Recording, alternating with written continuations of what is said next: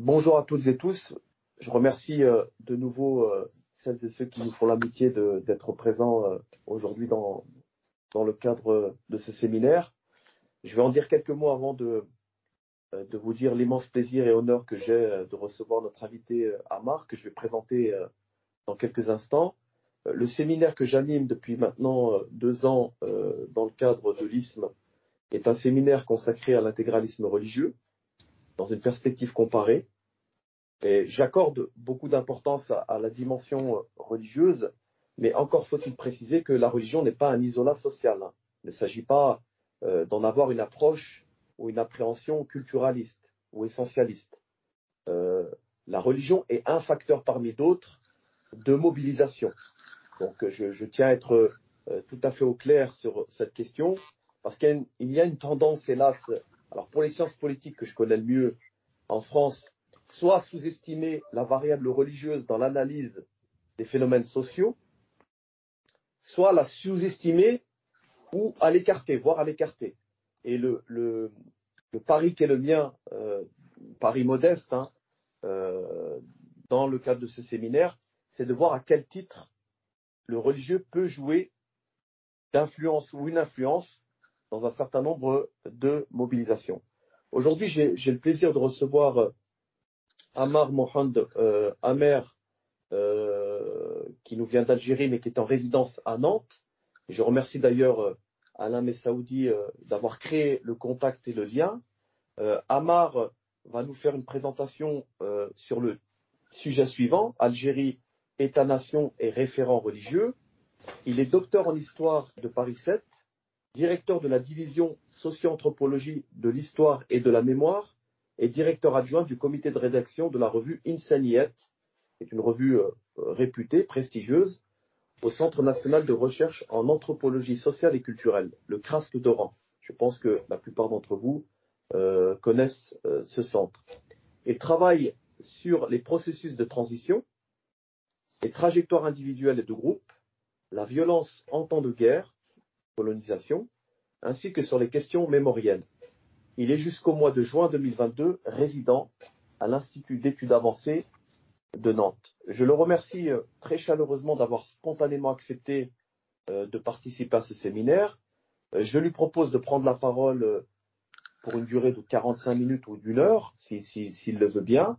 Et puis ensuite, bien sûr, nous attendons vos questions et j'espère qu'il y aura des réactions afin que la discussion puisse s'amorcer et euh, des réponses, je l'espère, puissent être apportées dans la mesure du possible. Amar, je te donne la parole en te remerciant encore une fois très chaleureusement d'être parmi nous aujourd'hui. Euh, euh, bonjour, euh, salam alaikum, azul filawan. Euh, merci beaucoup, Hawass, euh, pour, euh, ben pour, euh, pour ton accueil, pour ton côté chaleureux. Euh, je suis très content de participer euh, à ce séminaire, d'autant que on en a parlé tout à l'heure, mais c'est un sujet qui, qui est récurrent euh, en Algérie et ici en France. Euh, c'est que qu'après soixante-deux, parce que dans ce séminaire je vais aussi parler de de, de l'après soixante-deux. Que nous avons beaucoup de difficultés à, à nous, je parle des historiens, notamment des historiens algériens, euh, même des historiens français qui travaillent sur l'Algérie, de nous, euh, de nous affranchir de, de l'année soixante-deux, que beaucoup d'entre nous euh, qualifient de terra incognita, terre inconnue, pour des raisons objectives. Euh, il y a beaucoup de difficultés à À, à, à dépasser cette, cette, cette, cette, cette barrière et à travailler sur, sur que ce soit en histoire, en anthropologie ou en sciences politiques, sur l'après soixante-deux. Aussi, et j'essaie, et moi j'ai fait ma thèse sur soixante-deux, sur la crise du F L N euh, mille neuf cent soixante-deux. Je voulais, je voulais vraiment euh, continuer sur cette lancée, mais finalement je suis revenu comme, comme beaucoup à l'avant euh, soixante-deux. Néanmoins, j'essaie de de travailler sur les questions de, de mémoire, euh, aujourd'hui. Et, et cette question d'État-nation et référent religieux s'inscrit dans cette démarche. Euh, tout de suite, mais mea culpa, ce, ce titre État-nation et référent religieux me semble hyper minimaliste et assez général. Je vais, ben, je vais expliquer exactement de, de quoi il s'agit. Alors, dans, ben, je remercie beaucoup Alain Messaoudi, c'est lui qui, qui a organisé euh, ce, ce séminaire et trois autres. Merci beaucoup. Euh, alors, il s'agit dans ce séminaire de recherche, de revenir dans un premier temps sur l'impact politique et symbolique de la colonisation française en Algérie sur les référents religieux de, du pays. Dans, dans, ce, dans un second temps, je, la, il sera question de restituer et d'analyser les débats sur le statut de, euh, de, des référents religieux, mais plutôt du, d'un seul, qui est l'islam, dans l'Algérie post-indépendance et de, de l'articuler avec les enjeux politiques et idéologiques actuels. Euh, la focale dans ce séminaire sera mise sur l'islam et son rapport à l'Algérie comme État-nation. Pourquoi je m'intéresse à cette question et notamment l'usage de ce terme référent ou référent avec S au pluriel dans cette terminologie ou cet objet est l'élément déclencheur de mon intérêt pour, euh, pour cette question. Et cette terminologie apparaît en Algérie euh, depuis deux, trois, depuis les années quatre-vingt-dix, si on peut la situer, euh, comme une réponse politique et officielle aux débats et confrontations entre plusieurs courants religieux ou politico-religieux, malikites, soufis, frères musulmans, chiites, wahhabites, matralites, ahmadites, et la dernière, c'est la tariqa Kalkaria qui est d'origine euh, du Maroc, mais également sur la question des enjeux, les enjeux linguistiques en rapport avec le politique. Dans ce séminaire, je ne vais pas revenir sur l'histoire de l'islam en Algérie. Ce n'est pas ma spécialité ni mon champ de recherche. Mon objet porte sur le rapport entre la notion d'État-nation en Algérie et l'islam, notamment au vingtième et après l'indépendance. Ce qui est important pour moi dans, dans cette recherche est de questionner, d'articuler ces deux objets, la référence à l'islam et l'État-nation à partir de l'histoire, celle euh, de la colonisation française en Algérie. Je suis pas, je suis pas travaillé sur la période euh, mille huit cent trente, avant mille huit cent trente, bien que cette, cette histoire elle est omniprésente dans ce travail. Donc à partir de l'histoire et des enjeux politiques et idéologiques euh, post-indépendance. Je vais euh, commencer par faire, mais rapidement revenir euh, sur euh, le statut de, de l'islam et le rapport des Algériens euh, avec l'islam à partir du premier siècle de la colonisation. Euh, je rappelle que l'islam est fondamentalement le ferment des résistances et mobilisations populaires, donc un, is- un islam confrérique en général. Les Aouïas sont au centre de ces résistances populaires, éclatées dans le, l'espace et le temps. Cependant, c'est un islam fragmenté entre des confréries concurrentes, mais aussi porté par des personnages charismatiques et messianiques qui vont s'illustrer tout au long de ce premier siècle de la colonisation. Euh, je renvoie à, à cet excellent texte euh, assez récent, donc il a été publié dans l'ouvrage collectif euh, publié par Bouchène, Histoire de l'Algérie à la période coloniale, donc Joly Vincent, les résistances à la conquête mille huit cent trente à mille huit cent quatre-vingts. Cet attachement, cet attachement et recours à la religion, l'islam, et à ses institutions viennent combler l'effritement de l'autorité centrale incarnée par le Gaïd. Donc c'est une sorte euh, de, de refuge, mais aussi de, d'éléments catalyseurs, mobilisateurs. L'islam va jouer un rôle important. Il a un statut important dans le, le, la résistance, mais un, stat, un statut euh, qui va s'affaiblir. Donc la, viol, la violence de ce premier siècle va déstructurer la société algérienne et porter considérablement atteinte à son organisation politique, économique, sociale et culturelle. De ce fait, l'islam et son statut dans la société seront également euh, affaiblis. Le contrôle par le système colonial des populations est considéré consubstantiel à celui de la religion.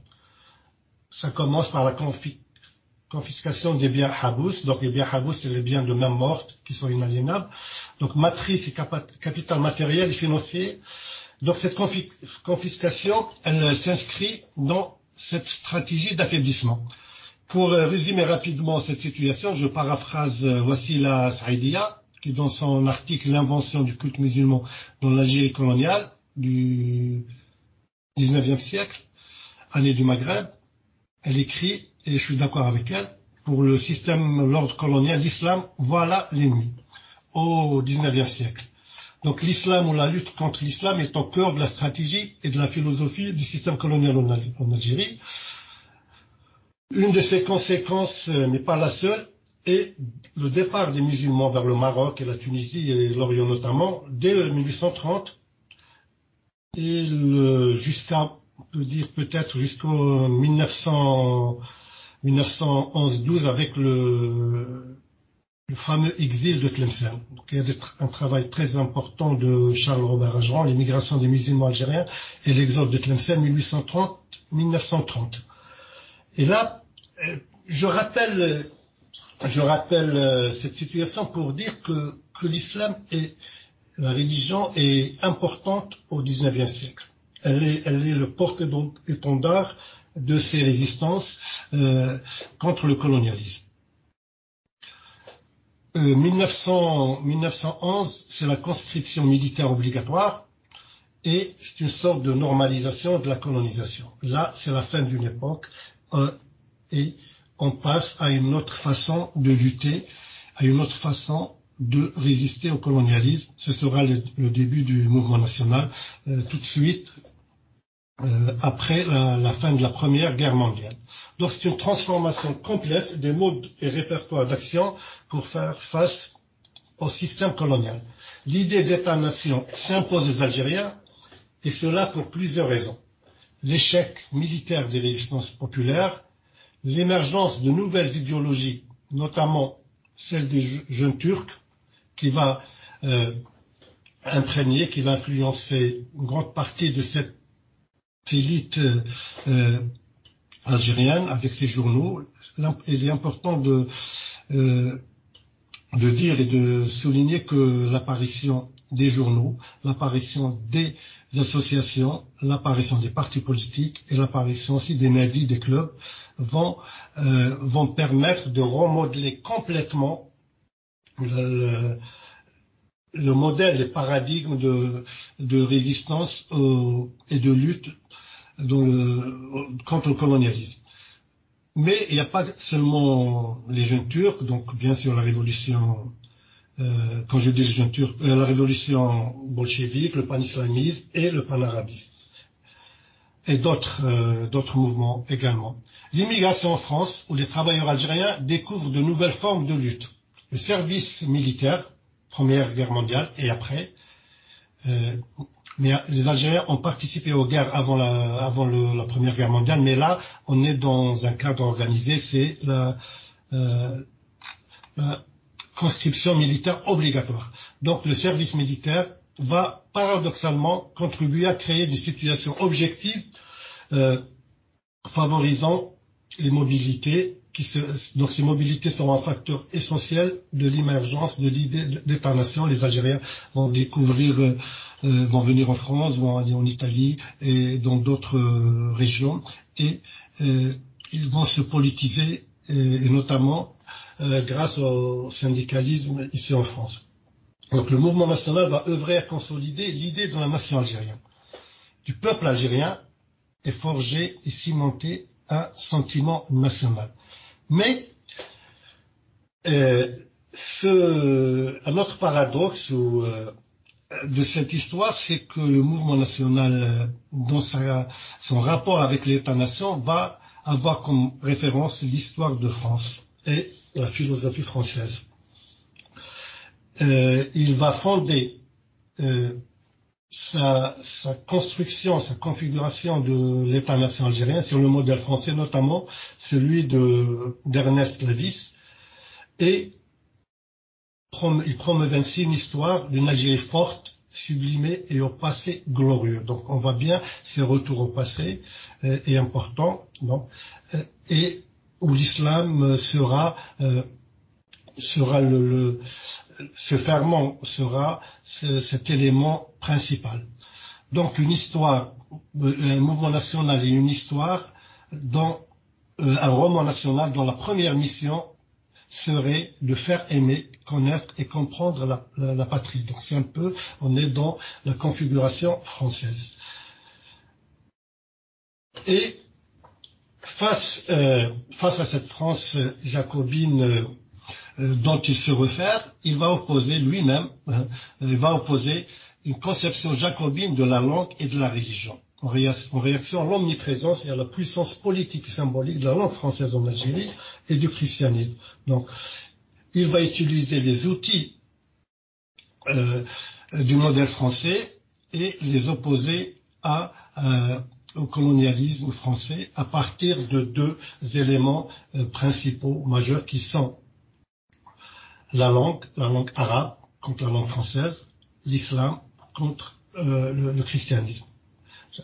Il inscrira son combat contre le colonialisme par un outil important qui est l'histoire. Donc par la promotion d'une contre-histoire, d'un contre-discours à celui imposé par le système colonial où la langue et la religion sont les matrices.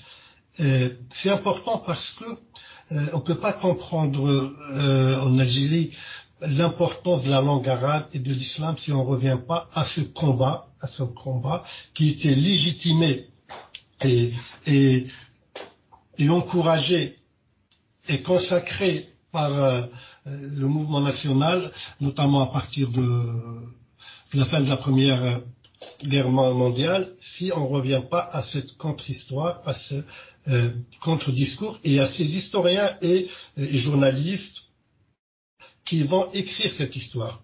Donc ce contre-discours est produit et diffusé par des écrivains et historiens algériens, nationalistes, qui font partie du mouvement national. Euh, Mubarak al-Mili, Taoufir al-Madani, Abd al-Rahman al-Gilali, puis dans les années cinquante soixante, Mohamed Cherif Sahli, Mahieddine Djender ou Mustapha Farashaf. On peut euh, retrouver un travail euh, intéressant sur cette question dans Gilles Manson et Hassan Remaoun, D'une rive à l'autre, la guerre d'Algérie, de la mémoire à l'histoire, mille neuf cent quatre-vingt-treize. Alors ce mouvement, donc ce contre-discours, est notamment porté par euh, le courant indépendantiste et aussi le courant culturaliste. Il est aussi porté par euh, les autres courants du mouvement national, mais ce sont ces deux courants-là qui vont être euh, à l'avant-garde de, de ces questions, pour des raisons politiques, mais aussi pour des raisons idéologiques. Dans ce cadre, dans, dans, dans ce mouvement national, dans cette, euh, euh, dans cette confrontation, parce que c'est de, euh, c'est de confrontation qu'il s'agit, deux conceptions vont s'affronter. On a une conception euh, importante qui est portée par l'association des Oulémas musulmans algériens. Euh, j'invite euh, celles et ceux qui veulent aller plus loin dans ce sujet à, à consulter le, la thèse de Charlotte Courreille, euh, l'association des oulémas musulmans algériens et la construction de l'État algérien indépendant. Fondation, héritage, appropriation et antagonisme. Moi, j'ai parlé de confrontation, donc euh, Charlotte Courreille utilise le terme d'antagonisme. Et ce qui est intéressant dans cette thèse qu'on peut trouver dans le site, sur le site Al, c'est qu'elle s'arrête, qu'elle ne s'arrête pas à mille neuf cent soixante-deux, comme c'est le cas de beaucoup de travaux, mais elle va jusqu'à mille neuf cent quatre-vingt-onze. Donc on voit bien ce continuum. Je pense que Charlotte Courreille a bien saisi le, ce continuum, cette, cette histoire sur la moyenne et la longue durée. Et moi, je reviens, en tant qu'historien, j'aime bien les textes, donc je reviens à un texte de quarante-huit, publié par la revue El Basa'ir, au titre assez, assez parlant, je le cite en arabe, après en, en langue française, اللغة العربية في الجزائر عقيلة حرة ليست ليس لها ضرة. La langue arabe en Algérie est, est libre, elle n'a pas de rival. Elle n'a pas de rival. Et ce texte est intéressant. Bah, je choisis ce texte, mais il y a toute une littérature sur les questions de la, l'État, la nation, la religion. Dans ce texte, Ibrahimi, qui, qui préside l'association, alors la langue arabe en Algérie, une femme libre qui n'admet pas de rival.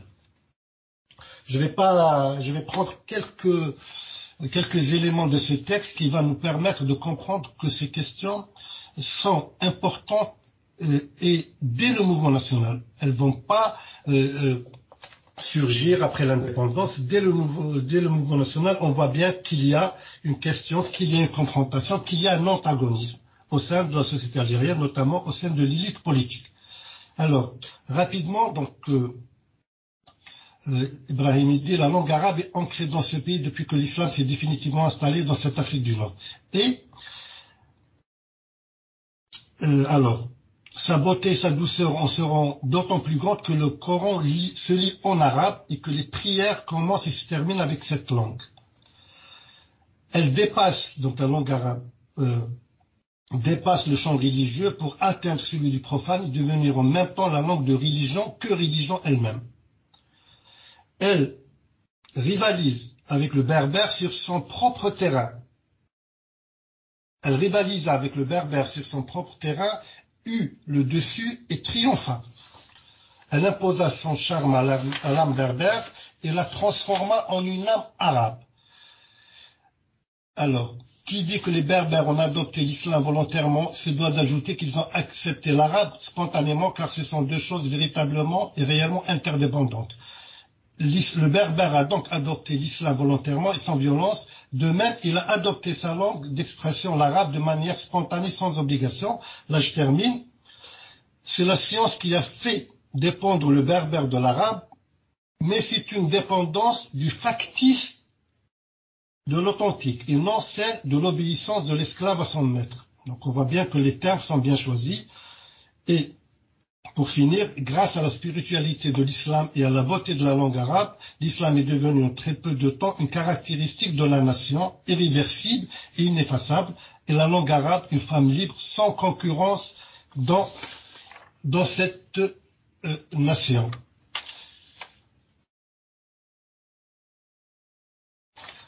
Donc, bah, écoutez, c'est un texte euh, qui explique beaucoup de choses dans l'Algérie indépendante, où Où, la, où l'islam est, est, est, est, est important, où la, où la langue arabe et l'islam en arabe constituent le socle de la nation algérienne sans concurrence et sans contestation. On est en quarante-huit, la même année. La même année, en France, euh, des militants du P P A M T L D vont eux aussi euh, euh, participer à ce débat euh, et donner leur conception de la nation algérienne, ce qui sera connu plus tard sous le nom de crise berbériste de quarante-neuf. Là aussi, j'invite euh, euh, à voir le, le, le, le livre qui vient de sortir de Ali Ghenoun, La question kabyle dans le nationalisme algérien quarante-neuf soixante-deux, comment la crise de quarante-neuf est devenue la crise berbériste. Et là, on a un autre discours. Un autre discours qui est aux antipodes de celui de l'ulama. Les Algériens, donc euh, les militants du P P A M T L D, euh, vont euh, publier une, euh, vont sortir une publication euh, signée par Idir al Watani qui est et Et au nom de l'Algérie libre vivra, en quarante-huit, l'Algérie libre vivra. On peut lire, les Algériens combattent pour la nation algérienne, notion qui ne peut être associée ou confondue avec la race ou la religion. L'Algérien dissocie nettement la conscience nationale et la conscience religieuse. Il sait, quel que soit le degré de sa foi, qu'il est avant tout algérien. Donc algérien par rapport à musulman. C'est-à-dire fils et défenseur de la patrie algérienne, que la qualité d'Algérien ne dérive point de la religion, pas plus qu'elle ne dérive de la race, et qu'avant mille huit cent trente, notamment beaucoup d'Israélites vivaient en Algérie avaient les mêmes droits que les musulmans et étaient donc pleinement algériens au même titre que ceux-ci. Donc on voit très très bien que nous sommes dans l'antagonisme, que nous sommes dans la confrontation, que nous sommes devant deux projets politiques, deux projets anthropologiques, deux, pro, deux, pro, deux projets euh, sociologiques, deux projets pour la société. Euh, en mille neuf cent cinquante-quatre, euh, le F L N, donc le F L N qui va qui va mettre fin au mouvement national en tant que que mouvement, euh, on, il va mettre, il va inscrire ce mouvement national dans la lutte armée. Donc euh, la philosophie du mouvement national qui était pensée et bâtie autour de la non-violence, de la participation politique et, et, et partisane, est récusée par le F L N, qui va euh, créer une armée qui est l'armée de libération nationale, mais c'est un F L N euh, qui est euh, qui est le résultat de bah, qui s'inscrit qui inscrit son action bien sûr dans celle du mouvement national, et c'est pour cette raison que dès l'appel du premier novembre, il va il va il va bien préciser euh, ce, euh, son projet politique lui aussi. Donc le F L N inscrit sa lutte pour l'indépendance, sa lutte armée pour l'indépendance nationale, dans la continuité des combats et idéologies défendus par le mouvement national, donc affranchissement total de la domination coloniale, justice sociale, démocratie et statut privilégié de l'islam, pour l'islam. Là aussi, le débat qui continue jusqu'à l'heure actuelle sur euh, euh, sur euh, cette formule que euh, que convoque aujourd'hui en Algérie notamment le courant islamique.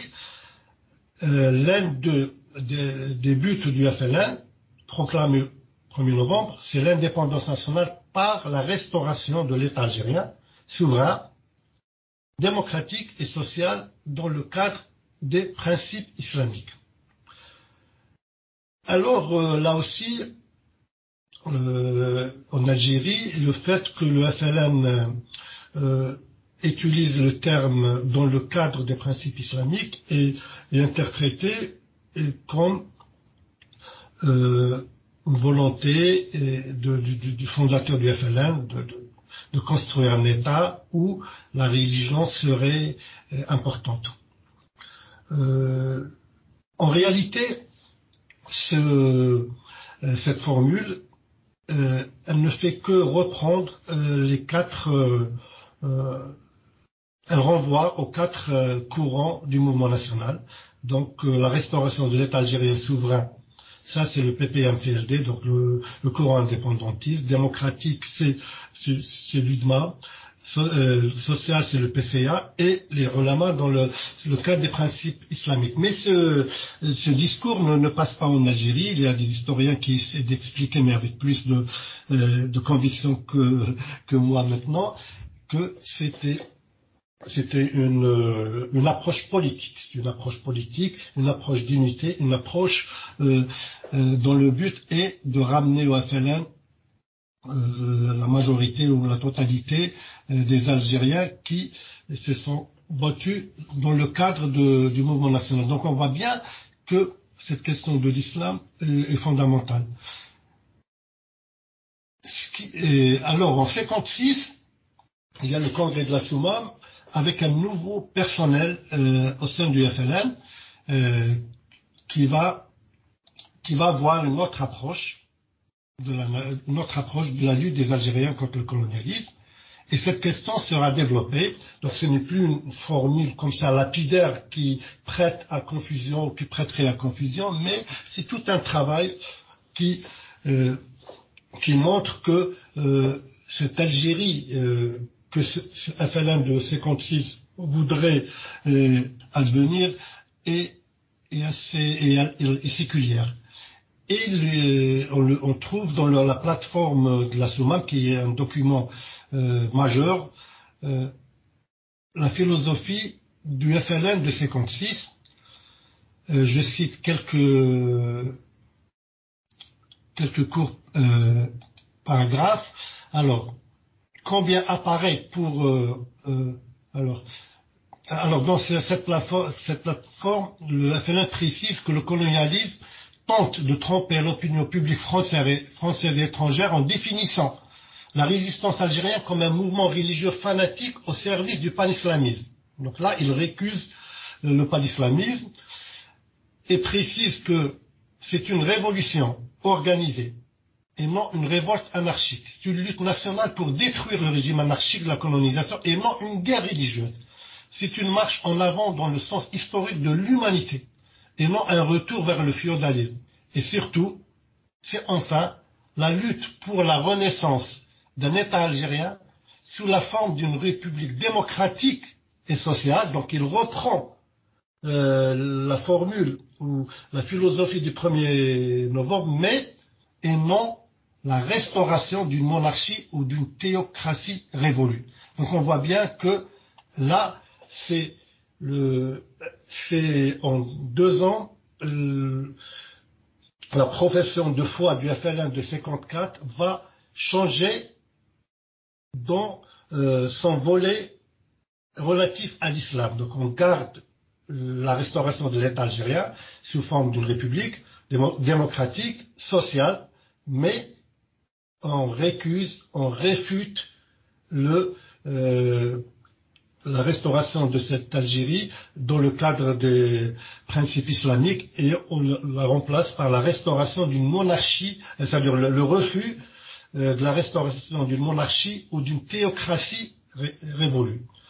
Euh, le politique est, est, est important parce que un an euh, après, ce, ce personnage, cette direction du F L N va être elle-même récusée Et, et, et elle ne sera plus aux commandes du F L N. En cinquante-sept, le F L N se réunit au Caire, au sein de son parlement, le C N R A, et il va revenir une deuxième fois sur, sur, cette, euh, euh, sur cette, cet antagonisme et sur fond de rivalité politique. La référence à l'islam dans la philosophie de combat du F L N sera réintroduit, donc on va revenir au premier novembre cinquante-quatre. Donc c'est un va-et-vient qui montre que, que le mouvement national et la guerre de libération, la guerre d'indépendance euh, sont euh, étroitement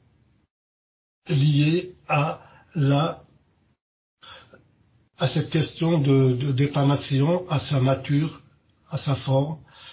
Et ça ne s'arrêtera pas jusqu'à l'heure actuelle. Euh, en soixante-deux, donc lors de ce fameux, cette fameuse réunion de Tripoli, que, plus connue sous le nom de Congrès de euh, Tripoli, le, le F L N est, est devant le défi de l'indépendance et il doit, il doit situer sa vision par rapport à l'islam, par rapport à l'Algérie indépendante. Et là aussi, euh, on sent une sorte de, de, de perplexité par rapport à cette question.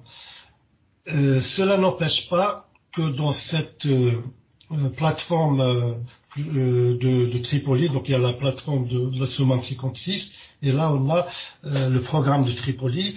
Euh, on revient sur cette question de, de l'islam.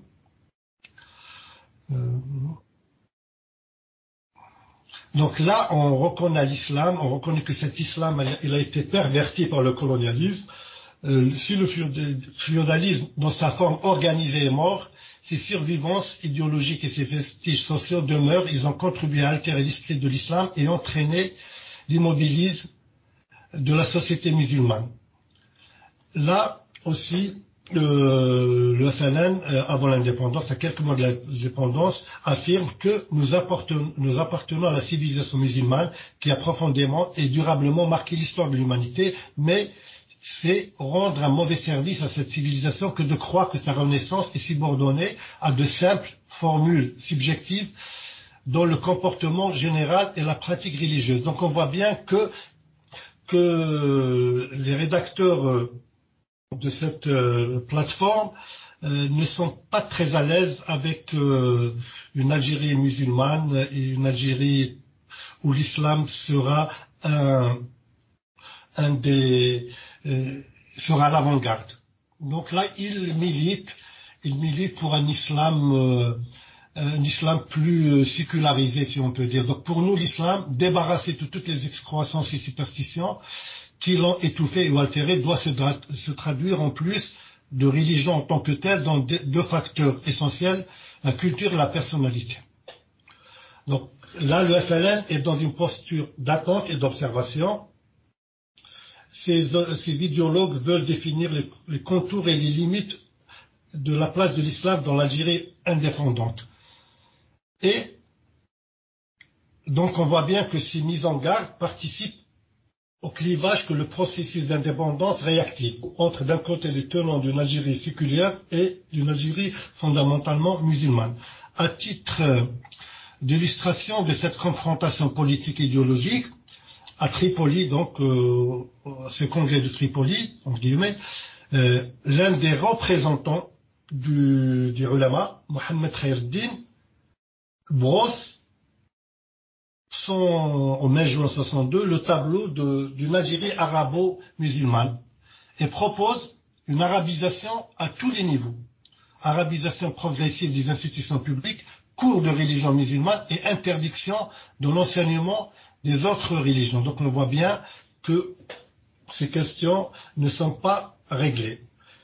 Et dans un témoignage de Hocine Aït Ahmed, donc euh, un des militants du P P A et de l'O S et du F L N, recueilli, qu'on peut trouver à la B D I C de, de Nanterre, je pense qu'aujourd'hui on l'appelle la contemporaine. Euh, et alors lui, euh, il dit qu'au printemps soixante-deux, Ben Bella, Ahmed Ben Bella, premier président de l'Algérie, et Khidr et Bitat, donc des fondateurs du F L N, ont élaboré un rapport d'orientation mettant en exergue la dimension islamique de la révolution algérienne. Et ils ont préconisé l'envoi de missionnaires en Afrique noire euh, dans ce sens. Ce projet devait être complété par la rédaction par l'Égyptien Taoufir Cherif, qui est des frères musulmans, d'une constitution islamique faisant de l'Algérie une république arabe, arabe et musulmane, et non pas démocratique et populaire. On peut trouver, euh, euh, la, la source, c'est un article de Sadr Selam, dont euh, Tawfiq Cherif, du huit juin deux mille cinq, qu'on peut trouver sur euh, le site de Oumma. Donc, euh, l'objectif, c'est d'essayer de d'imposer cette euh, cette Algérie arabe et musulmane. Finalement, finalement, Farhat Abbas, le premier président de l'Assemblée euh, constitution euh, constitution algérienne, va proclamer euh, la République algérienne démocratique et populaire. Au final, au moment de fabriquer le roman national, c'est la vision de l'histoire héritée de la résistance et de la guerre contre le colonialisme où l'Algérie est circonscrite à la seule Euh, dimension arabo-musulmane, bien que c'est une Algérie république, euh, c'est une Algérie démocratique et, et, et populaire, mais la dimension arabo-musulmane, elle est, elle, euh, elle est, elle est importante. Je vais dire euh, pourquoi. C'est ce qu'on rappellera avec fracas Ben Bella à Tunis, avec sa célèbre formule: nous sommes arabes, nous sommes arabes, nous sommes arabes.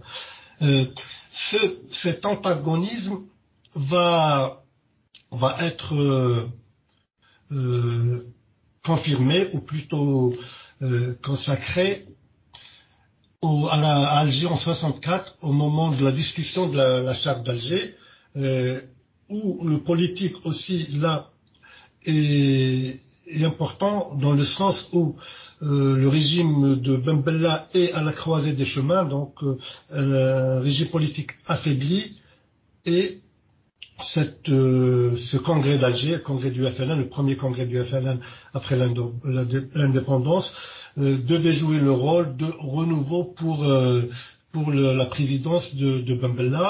Et là aussi, on mobilise les, les idéologues du F L N, les intellectuels du F L N, qui euh, sont toujours dans cette perplexité, parce que cette charte d'Alger, seize vingt et un avril soixante-quatre, confirme et consacre cette option, donc l'Algérie, pays arabo-musulman, mais on voit bien, euh, euh, on constate, on relève euh, l'importance du des modus vivendi qui se mettait en place à cette époque, donc une intelligentsia fondamentalement de gauche, sécularisée et soudée autour du projet de l'autogestion et qui a fait primer le, le projet socio-économique sur les autres considérations.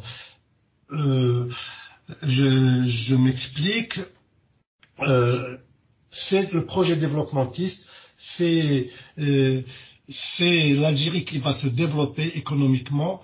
Et, et, et on va faire des, des, des concessions, on va accepter cette vision de l'histoire. Et dans la charte d'Alger, euh, l'islam est, est omniprésent aussi, mais on voit bien que euh, il y a un retour, il y a une euh, référence à l'Algérie avant l'islam, bon, euh, et, mais en même temps, on, on explique que l'Algérie est un pays arabo-musulman. Euh, rapidement, je cite. Quel... Moi, j'aime bien travailler sur les textes parce que on revient toujours à... au contexte de l'époque. Euh, L'Algérie n'est pas venue à la vie en mille huit cent trente. Elle est venue à la vie bien avant l'avènement de la civilisation arabo-islamique. Notre terre a produit des hommes valeureux pour qui l'amour du sang natal s'identifie à la lutte pour la vie contre l'oppression. Comment évoquer l'Algérie sans parler de Massinissa, de Yugurta? Notre richesse, c'est la diversité dont dans l'unité. Donc on voit bien qu'il y a, il y a des, euh, des concessions, il y a des arrangements. Et là, alors là je vais, là, euh, cependant, alors cependant, euh, nous sommes restés et nous resterons les héritiers de cette civilisation arabo-islamique qui a été une source d'enrichissement et un facteur de promotion humaine. En Algérie, l'islam n'a pas été seulement une religion tolérante. D'accord. Notre révolution démontre depuis un an et demi... Euh... Donc nous irons euh, de l'avant et dans le respect de notre tradition arabo-islamique. Nous construirons, nous construirons le socialisme. L'islam va donc dans le sens du socialisme. L'Algérie est un pays arabo-musulman. Cependant, cette définition exclut toute référence à des critères ethniques. Donc on voit bien, donc le peuple algérien est un peuple arabo-musulman. On voit bien dans cette charte, on revient à, à, à cette doxa euh, euh, sur l'arabo-islamisme. Et là je termine, là aussi. Pendant des siècles, notre pays évolua dans le cadre arabe et plus particulièrement dans le cadre euh, maghrébin. Et là on voit bien l'influence des ulamas quand euh, on lit... Au septième siècle, la rapidité et la profondeur du processus d'islamisation, d'arabisation qui commence ne peut s'expliquer que par le rôle libérateur de cette religion et de cette civilisation nouvelle, qu'un peuple aussi combatif n'aurait pas accepté si elle ne lui apportait pas cette libération, promotion sociale, enrichissement. Euh, le caractère arabo-musulman demeure ainsi le fondement de la personnalité algérienne. Algérien, pardon. Donc on voit bien, il y a du socialisme, un peu, il y a de, de la religion matinée du socialisme ou, ou l'inverse. C'est des, des, des arrangements politiques, des arrangements euh, conjoncturels. Et ça va continuer comme ça dans le, le, les autres textes de l'Algérie indépendante jusqu'à jusqu'à quatre-vingt, ou avec le printemps berbère, où la question d'identité, de la redéfinition de la nation algérienne euh, va ressurgir en force, et cela dans le continuum des luttes des années quarante-neuf. Et donc quatre-vingt quatre-vingt-quatre, euh, le code de la famille, et aussi là, là on voit bien que les Algériens euh, vont, euh, vont contester la prégnance de, de l'islam sur euh, euh, la prégnance de, du courant religieux islamique au sein du F L N, parce que c'est le F L N qui va adopter cette loi euh, en quatre-vingt-quatre, malgré plusieurs tentatives avant. Et cela, donc, la libération de la parole euh, à partir des années quatre-vingt, notamment à partir euh, de quatre-vingt-huit, euh, va favoriser l'émergence et le développement d'aspects de courants religieux, qui euh, politiques religieux, qui vont avoir une influence sur les pratiques religieuses euh, des Algériens, mais aussi sur euh, le rapport avec l'État, le rapport avec le roman national. Et dans ce cadre, on voit bien que les années quatre-vingt-dix, euh, l'idée de l'idénation, ou la notion de l'idénation, va être contestée, récusée, au profit de celle de la communauté musulmane.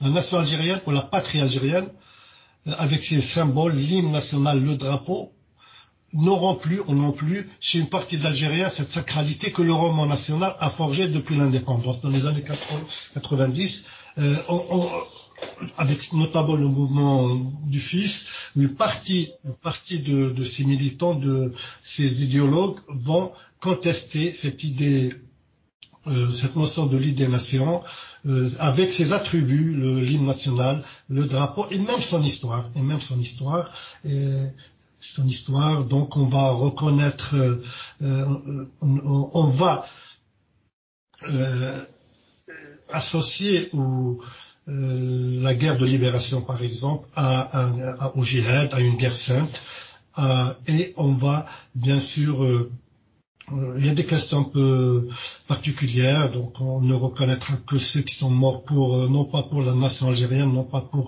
euh, la patrie algérienne, mais pour la religion. Donc c'est un débat qui était important dans ces années-là, euh, dans le sens où, chez cette partie de, de, de, de militants de, de, du parti islamiste, la communauté musulmane primerait sur la nation, l'histoire de l'islam sur l'histoire nationale, les personnages religieux ou inscrits dans l'histoire religieuse sur les militants nationalistes euh, du mouvement national et les moujahidines, de la guerre, de libération nationale, mais aussi les célébrations religieuses sur les célébrations nationales. Donc ne seront reconnus que tout ce qui est, qui a, qui est relatif à, euh, à la religion, à l'islam.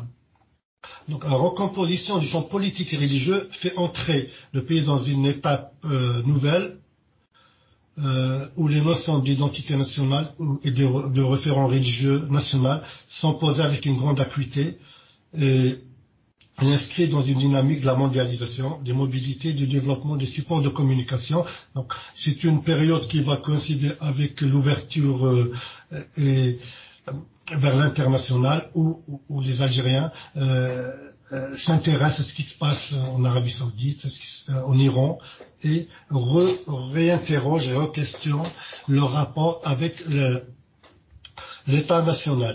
Aujourd'hui, euh, la Constitution algérienne définit la nation algérienne par ces trois dimensions, l'islam, la langue arabe et la mazirité. Donc, c'est le résultat de, de, des luttes euh, des Algériens euh, sur ces questions-là depuis, depuis le mouvement national et après l'indépendance. C'est le passage d'une Algérie exclusivement arabo-musulmane dans les textes, c'est le passage dans les textes d'une Algérie exclusivement arabo-musulmane à une Algérie consacrant son histoire sur la longue durée. Et par ailleurs, des voix en Algérie appellent à ce que, ces dé... à ce que les dimensions africaines et méditerranéennes soient elles aussi reconnues dans la définition de la nation. Et d'autres voix appellent Euh, à sortir et à s'affranchir de la conception jacobine de la nation et aller vers le fédéralisme ou l'intégration euh, maghrébine euh, ou régionale. Mais dans la réalité, cette question d'État-nation et son rapport avec euh, la, la religion reste encore euh, minée. Euh, Pour l'exemple, ou par exemple, aujourd'hui, dans toutes les villes d'Algériens ou algériennes où il y a une association des ulamas, le triptyque euh, l'Algérie, euh, ma patrie, l'islam, ma religion, la langue arabe est toujours accroché et bien mis euh, en avant.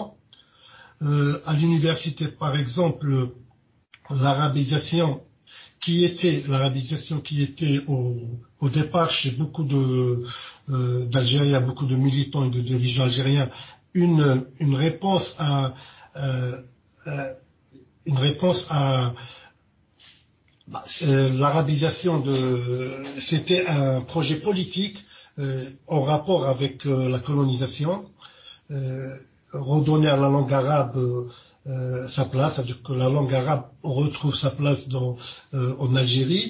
Là, il y a eu un glissement, donc c'est, c'est plus un projet politique, c'est plus une revendication euh, euh, du mouvement national ou une revendication euh, comme j'ai dit, politique, mais euh, le glissement, c'est que c'est c'est pas la langue de, de la lutte des Algériens, c'est pas la langue, c'est pas le contre-discours, c'est pas la contre, ce n'est plus la, la contre-histoire face au colonialisme, mais c'est la langue du Coran. Et là, on revient aussi à cette littérature de, de, de Rolama dans le contexte du mouvement national où la langue arabe est associée non pas au combat euh, politique, mais à, à la religion. Aujourd'hui, euh, le, la langue, elle est plus, euh, pour, chez beaucoup de, notamment en histoire, euh, est plus associée à, à, à, au Coran, la langue du Coran, la une langue euh, euh, de la sacralité religieuse, et non pas à une langue euh, d'épanouissement ou d'affranchissement par rapport euh, à la langue française.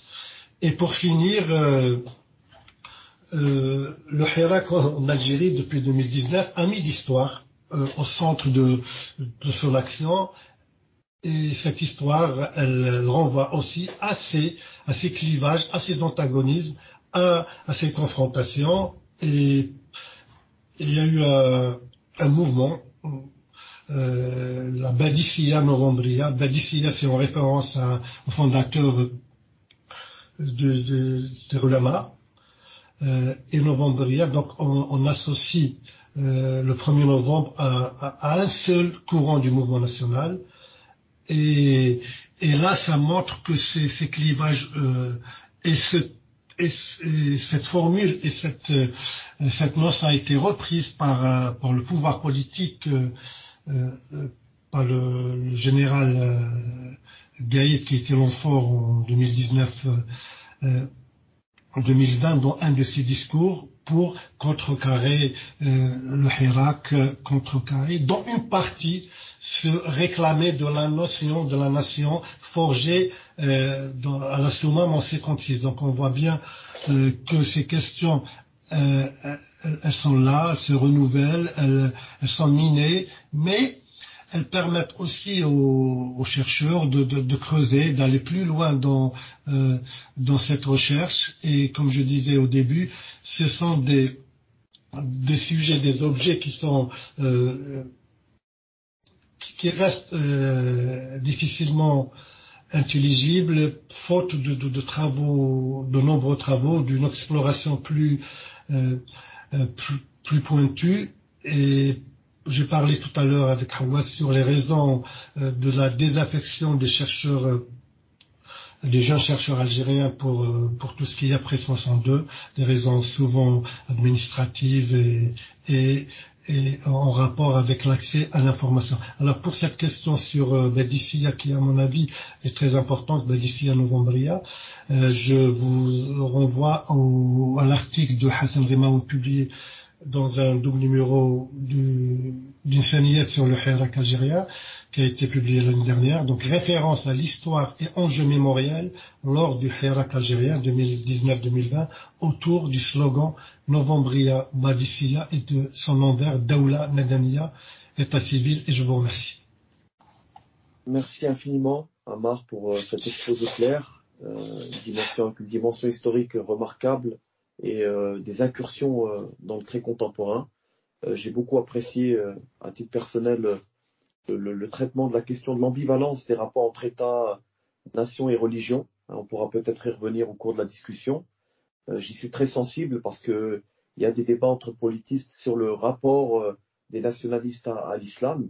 Euh, et euh, tu as apporté là des, des éclairages tout à fait stimulants et intéressants. Ce que je propose à l'assistance, que je remercie de son attention, et je suis certain que euh, tout le monde ici était ravi de, de t'entendre et de t'écouter, euh, je vais me tourner vers, vers vous. Si vous avez des questions, je pense qu'on n'est pas nombreux, donc vous pouvez prendre la parole à l'oral, hein, inutile de passer par le, le chat, à moins que vous soyez trop timide, ce que je ne pense pas. Euh, essayez de privilégier des questions plutôt courtes, ou disons synthétiques, pas trop longues, et que, afin que la, la, la parole puisse circuler et que Amar puisse y répondre. Je vous en prie. Très bien. Très bien. Euh, bah, merci beaucoup, euh, Amar. Moi, j'ai trouvé aussi que c'était très très riche et énormément de éman, éman, énormément d'éléments. Euh, alors, peut-être il y a des questions en fait un petit peu, enfin, qui me sont venues, mais qui sont peut-être pas pertinentes euh, sur la sur la période en fait euh, pré soixante-deux. Dans quelle mesure les modèles euh, politiques français, alors, le modèle de la démocratie chrétienne, par exemple, est-ce que ce sont des, des modèles qui sont euh, euh, qu'on, qu'on, qui, ont, qui, ont, qui ont pu être, euh, comment dire ça, des références pour euh, pour les acteurs euh, nationalistes algériens? Et je pensais, euh, par ailleurs, le modèle égyptien et, et le modèle de Nasser Euh, donc ce rapport entre socialisme et islam, est-ce que c'est aussi une référence euh, importante? Petite question, hein, mais peut-être qu'il y a des questions oui. plus importantes euh, qui seront posées par d'autres. C'est, c'est, c'est très intéressant. Bon, tu peux euh, en douter. J'ai pas, j'ai, vraiment, je, j'ai pas parlé de, de, de, du panarabisme, j'ai pas parlé du nasserisme, qui sont au cœur, euh, au cœur, au cœur de de cette question, mais notamment aux premières années de de, de l'indépendance, où où Ahmed Ben Bella euh, est, est, est dans cette logique, donc une logique euh, euh, panarabiste, euh, nassérienne, pan, panislamique, et on le voit dans le la charte d'Alger, où on voit bien que c'est un socialisme euh, euh, où l'islam est socialiste, une tentative de concilier l'islam, euh, l'islam et le socialisme. Et là, les références euh, euh, égyptiennes notamment sont, sont importantes, parce que euh, il faut parler des acteurs. À cette époque-là, en Algérie, il y avait beaucoup de, de euh, beaucoup de, de d'amis de l'Algérie, si on, on utilise ce terme, euh, qui étaient dans la construction, dans la socialiste, euh, euh, autogestion, mais il y avait aussi, il y avait aussi des, des idéologues euh, qui étaient dans le pana, panarabisme et qui étaient proches. Donc Ben Bella, il, il a réussi à faire une sorte de, de compromis entre entre ces intellectuels, et je parle notamment de Taoufir Cherif, euh, qui a joué un rôle important. Et, et là, on le, on, on, on le voit très bien dans cette, euh, dans ce, ce, cette charte d'Alger, où ces, où ces conceptions, euh, quand on lit euh, attentivement cette charte d'Alger, on voit bien que c'est, c'est, c'est une sorte de patchwork. C'est comment inventer un, un modèle, euh, un modèle socialiste euh, euh, qui n'est pas fondamentalement contre euh, l'islam, ou l'islam est Et au contraire, où l'islam pour, peut expliquer et peut favoriser euh, cette, concep- cette conception de, du socialisme. Mais, euh, je, je l'ai dit tout à l'heure, euh, on est en crise. C'est, c'est le fait que c'est, c'est le régime de, de, de, de Ben Bella était, était à un moment où il, il jouait sa survie. Donc, il y a aussi des... Il essaie de... de euh, Ben, il fait de la politique, et il, il donne des gages au, il donne des gages au, au courant, au courant, bon, moi je dirais pas islamiste, parce que c'était pas des islamistes, mais au courant religieux, au courant culturaliste, culturaliste religieux. Donc on le voit, ces textes-là sont, euh, renvoient à, à, à ces, à, à ces guerres, à ces, ces conflits, euh, politiques, fondamentalement politiques.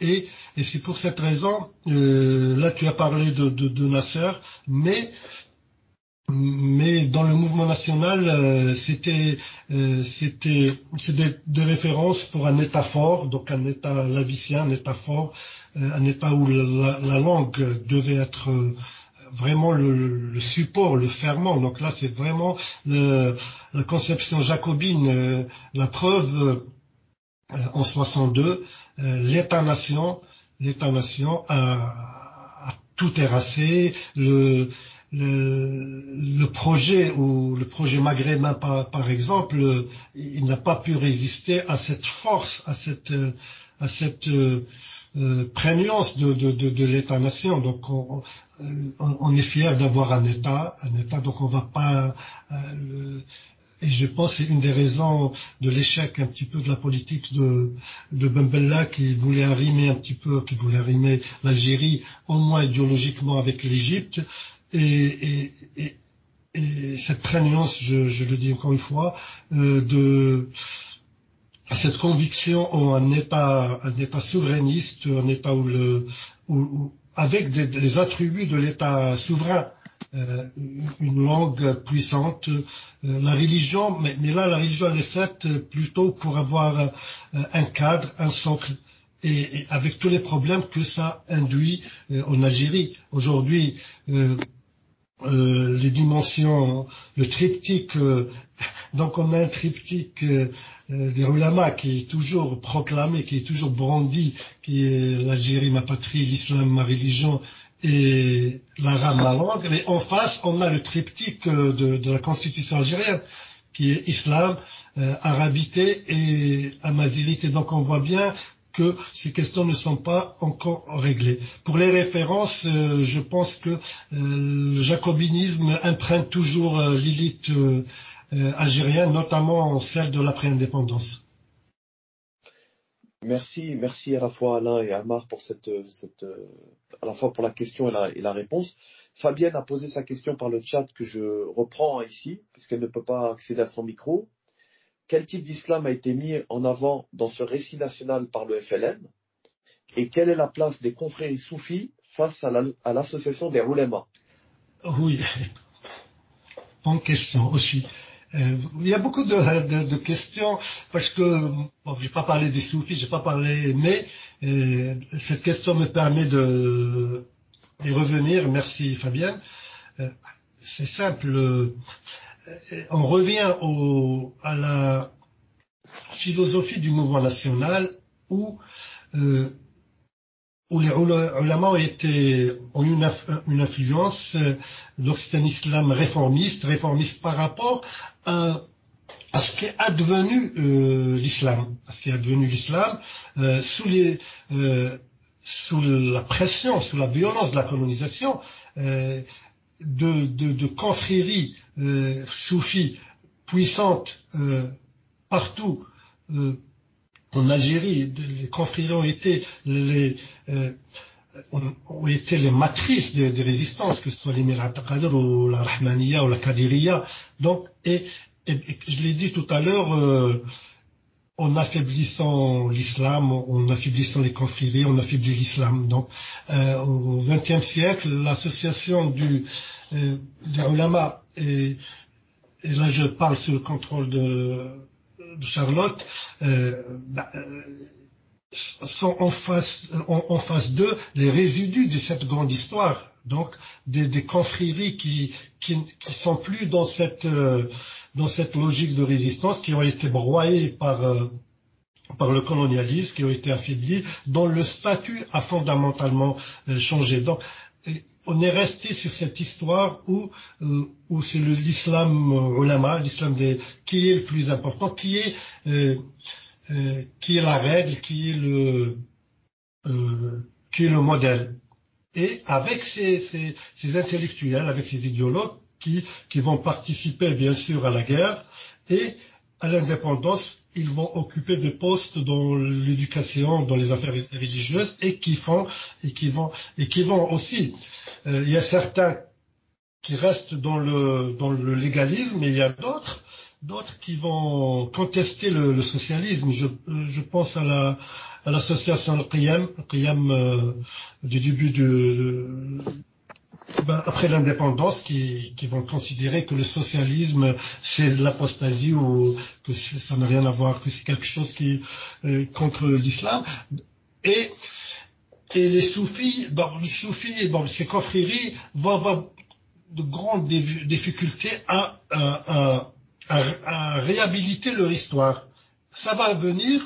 Euh, Là, je je vais pas très loin dans l'explication, mais il y a un moment où euh, cette libération de la parole après quatre-vingts, après les années quatre-vingts, notamment quatre-vingt-huit, là, va permettre à, à, aux associations euh, soufis de, de d'être plus visibles, et elles vont être euh, elles vont être aidées par euh, par l'avènement de Bouteflika au pouvoir, qui va Euh, qui va estimer que, que les soufis euh, doivent revenir sur la scène euh, publique, sur la scène politique, pour des raisons, euh, pour des raisons peut-être subjectives, mais aussi pour des raisons politiques. Donc on voit bien cette articulation avec le politique. Aujourd'hui, les, les aujourd'hui euh, euh, les associations, les fondations soufis sont très importantes en Algérie, et Elle, euh, il y a toujours cet antagonisme entre les ulamas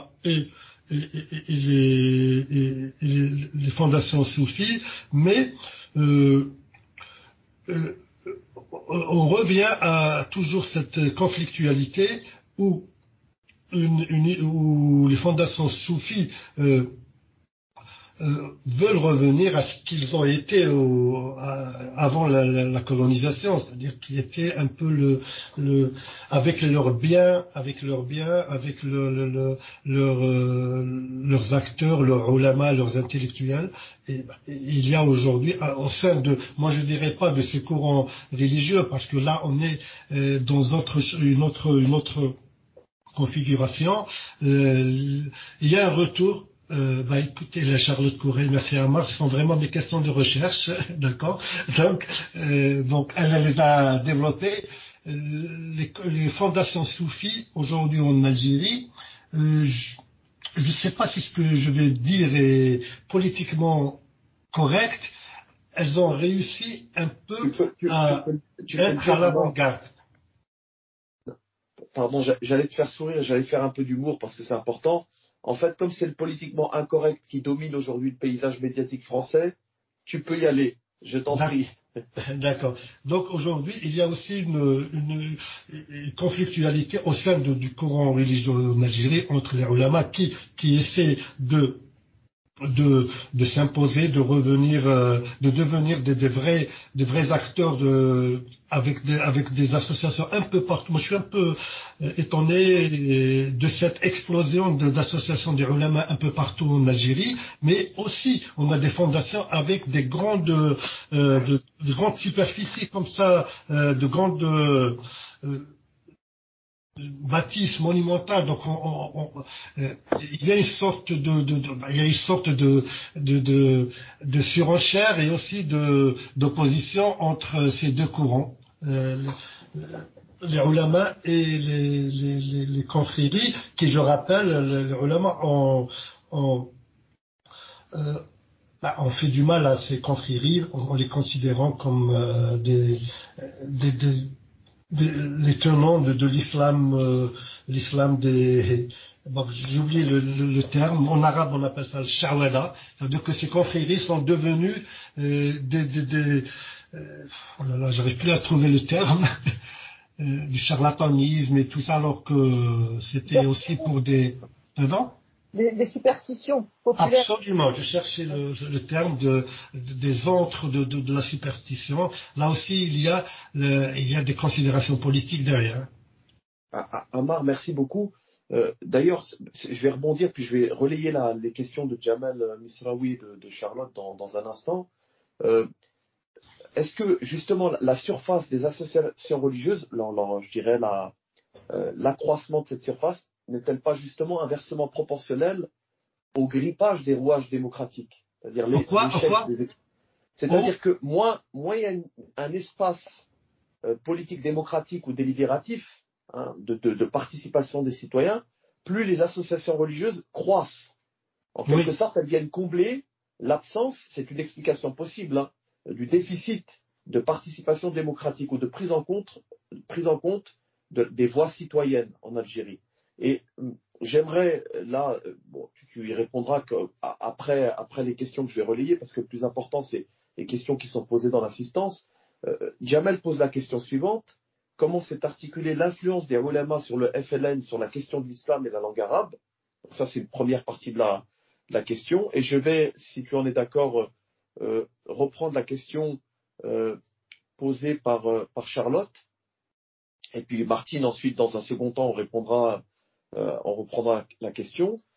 Alors Charlotte dit merci Amar, ce sont vraiment mes questions de recherche, elle te remercie de la citer, autour de l'association des ulama et sur la définition de l'islam en Algérie. Je vais essayer de, de hop, euh, contemporaine que tu as évoquée aujourd'hui. Oui, après avoir été écartées, les confréries ont été relancées dans les années quatre-vingt-dix par le pouvoir, par besoin de contrebalancer les mouvements islamistes. Et c'était, et c'était encore le cas dans les campagnes politiques récentes, il me semble. La question est la suivante. On me demande... Pardon, je suis d'une maladresse... Tu as Parce qu'en fait, je, je suis d'une maladresse pas incurable. Hein, c'est curable, mais...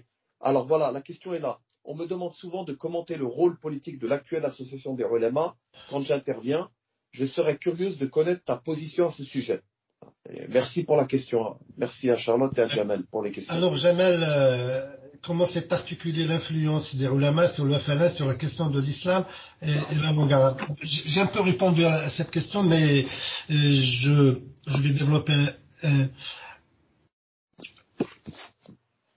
le, le F L N. Euh, la langue arabe et l'islam euh, n'ont jamais été absentes. Au contraire, elles ont été au cœur de, au cœur de la doxa, au cœur de, de, de l'A D N du mouvement national et notamment euh, du F L N qui vient du P P M T L D, donc qui vient d'un parti où cette question s'est posée même brutalement en quarante-huit quarante-neuf. Donc euh, l'islam, et j'ai expliqué que le, le mouvement national euh, s'est appuyé sur ces deux sur ces deux ferments, l'islam et, et, et la langue arabe.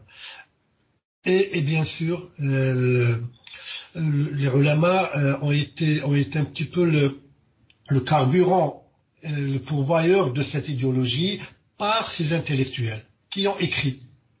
Il y a eu des, des dizaines de, euh, d'écrivains à cette époque-là, mais ceux qui ont écrit, de, exemple, Mili, euh, Taoufir al-Madani, euh, l'histoire de l'Algérie, donc euh, le F L N s'est appuyé, s'est appuyé sur ce capital porté par euh, euh, par l'association des ulamas. N'oublions pas que l'association des ulamas, elle, elle a construit sa pensée, son action autour de ces questions-là, avec des journaux, euh, avec et une littérature assez assez intéressante.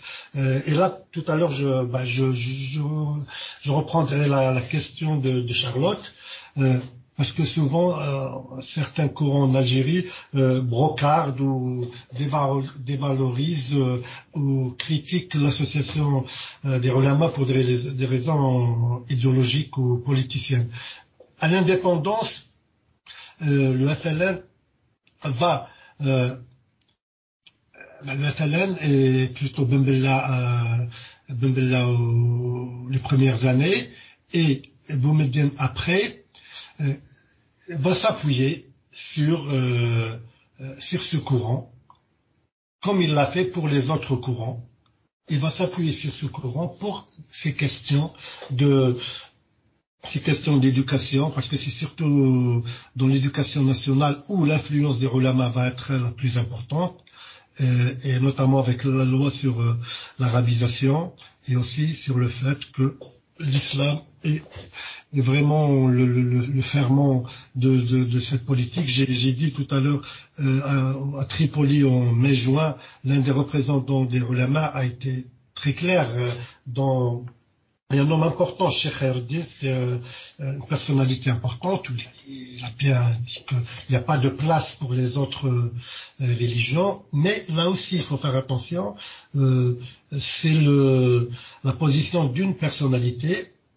Et il y a d'autres personnalités au sein des ulamas qui, qui ont une d'autres approches, mais qui tournent toujours autour de cette, de ce diptyque euh, islam et, et langue arabe. Et bien sûr, il y a d'autres qui se sont complètement désoda, euh, désolidarisés euh, du soutien des ulamas au, au, au régime euh, de Ben Bella. Donc l'islam et la langue arabe sont restés, restent jusqu'à aujourd'hui euh, des ferments de, de, de, de, de la philosophie de l'État algérien. De la philosophie. Hier, j'ai, euh, j'ai, j'ai écouté le président euh, Tebboune qui, qui, qui parle encore euh, le Maghreb arabe, le monde arabe.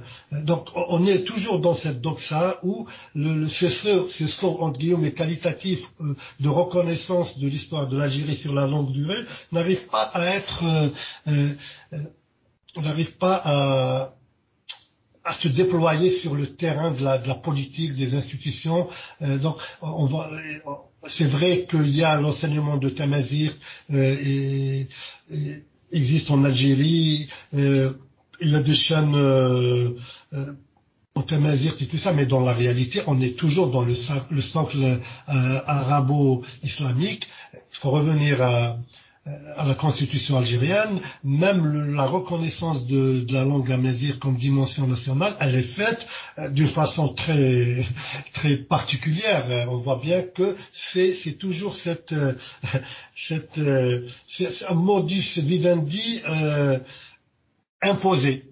On n'est pas dans une dans une vraie déclaration, dans une vraie volonté de de dire que l'histoire nationale et l'histoire sur la longue durée, et non pas l'histoire avec une hiérarchisation et avec des moments fondamentaux. Bah, ces moments, c'est tout autour de l'avènement de l'islam. Donc, euh, pour euh, terminer, l'islam et la langue arabe dans la doxa officielle euh, sont les, les ferments principaux de cette, et aussi dans l'histoire nationale, dans le roman national euh, officiel. Le, euh, La dimension berbère, si, si on peut dire, elle existe, mais euh, elle peine à s'imposer. Là, pour, euh, pour Charlotte Courreille, euh, oui, aujourd'hui, quand on, on me demande souvent de, de commenter le rôle politique de l'actuelle association de, des ulamas, c'est... c'est ben, c'est politiquement miné, parce que... Parce que l'association des Oulémas, elle est elle-même traversée par, euh, par des, je dirais, pas par des courants, mais par des conflits politiques, euh, par des conflits politiques. Les, les, les dirigeants actuels sont très, euh, ils sont dans une approche très arabiste, très, très islam, donc la dimension berbère, euh, c'est pas, c'est pas quelque chose qu'ils arrivent à qu'ils arrivent à, à accepter, qu'ils arrivent à accepter, et et aussi c'est euh, le rôle politique, on l'a vu avec on l'a vu que ça avec le Hirak, donc c'est c'est c'est plus et c'est une association qui fait de la politique, comme beaucoup, comme les fondations soufis, bah, ils font de la politique, ils ils sont pas dans un, un rôle émancipateur, ils sont pas dans dans un rôle euh, de plus-value intellectuelle ou idéologique, c'est toujours la même histoire, l'arabité, l'islamité, alors que euh, moi je dis souvent quand je on me quand je discute avec des des, des, des membres de l'association des ulamas, revenez au capital laissé par l'association de l'U L M A, revenez au texte, revenez, il y a des, des, des choses très intéressantes, il y a des, revenez au congrès de trente-six, congrès islamique de trente-six, revenez au débat, revenez aux journaux de, de l'époque, revenez à, à cette ouverture qu'a eu l'association de l'U L M A euh, dans les années quarante avec le Parti communiste par, par exemple, revenez au débat. Donc on, je pense qu'aujourd'hui on a une Une, une fondation de, euh, des, des ulamas musulmans aujourd'hui qui, euh, euh, qui est rabougrie, pour ne pas dire autre chose. Merci Amar. Martine, est-ce que tu peux peut-être prendre la parole, Martine, pour la question que tu souhaites poser, oui, si ton micro fonctionne. Euh, on oui, t'écoute. Oui. J'avais à la fois deux, que- deux questions, euh, il me semblait. Euh, Euh, sur le, le, le rôle du pouvoir par rapport au, au, à l'islam en général, à, à, aux confréries, il me semblait, moi, avoir entendu que euh, le pouvoir algérien avait fait appel, comme d'autres euh, d'ailleurs de, de, du Maghreb, à, à des prédicateurs d'Arabie Saoudite, ou enfin très puristes, euh, anti-islam populaire, plutôt que de soutenir les confréries. Donc c'était par rapport à une de vos remarques précédentes. Et puis ma dernière question était euh, quel est l'islam? Quelle est la forme d'islam de, de, de, des oulémas du coup, du coup, alors, vous dites qu'ils sont euh, traversés par des conflits politiques, je sais pas. Est-ce, mais la, la forme de leur islam, elle est plutôt euh, puriste sur le mode euh, soit salafiste, soit Arabie Saoudite, ou, ou autre, ou autre, je sais pas, euh, d'autres références. Et, et, et votre dernière remarque sur le fait qu'ils devraient revenir à, au, au texte de mille neuf cent trente-six mille neuf cent quarante par là. Ça me semble être une sorte de vœu pieux, mais parce que on, on revient pas oui. au passé euh, si facilement, euh, on revient pas à des choses qui sont vraiment très antérieures, quoi. On est dans une période euh, où pour se bagarrer contre d'autres courants, ou politiquement ou pas, il faut, euh, il faut, c'est difficile de faire appel à une position d'ouverture, éclairée, et cetera. Mais ça, c'est mon sentiment euh, sur ce sujet, comme sur d'autres sujets, sur euh, la religion dans la, dans la politique aujourd'hui, quoi. Voilà. Merci. Merci, Martine. Oui, merci, non, c'est pour ça que j'ai dit que euh, j'ai utilisé le terme rabougri, parce qu'ils sont, ils sont pas dans le, dans le, l'association des Oulémas était, était un moment important. L'Algérie est une, est un courant très important qui a formé des, des, des enseignants, qui a formé des journalistes, qui a, qui a, qui a laissé littérature. Moi, je, je suis historien, peut-être une déformation professionnelle. J'aime bien revenir aux textes, j'aime bien revenir aux journaux de l'époque, j'aime bien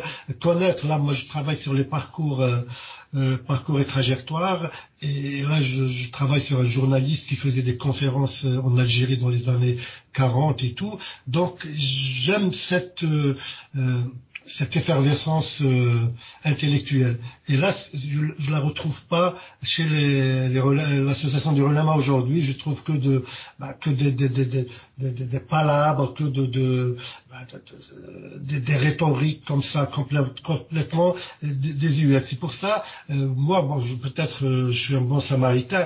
Quand je les je les rencontre, je leur dis mais écoutez, revenez à ce que vous avez de mieux.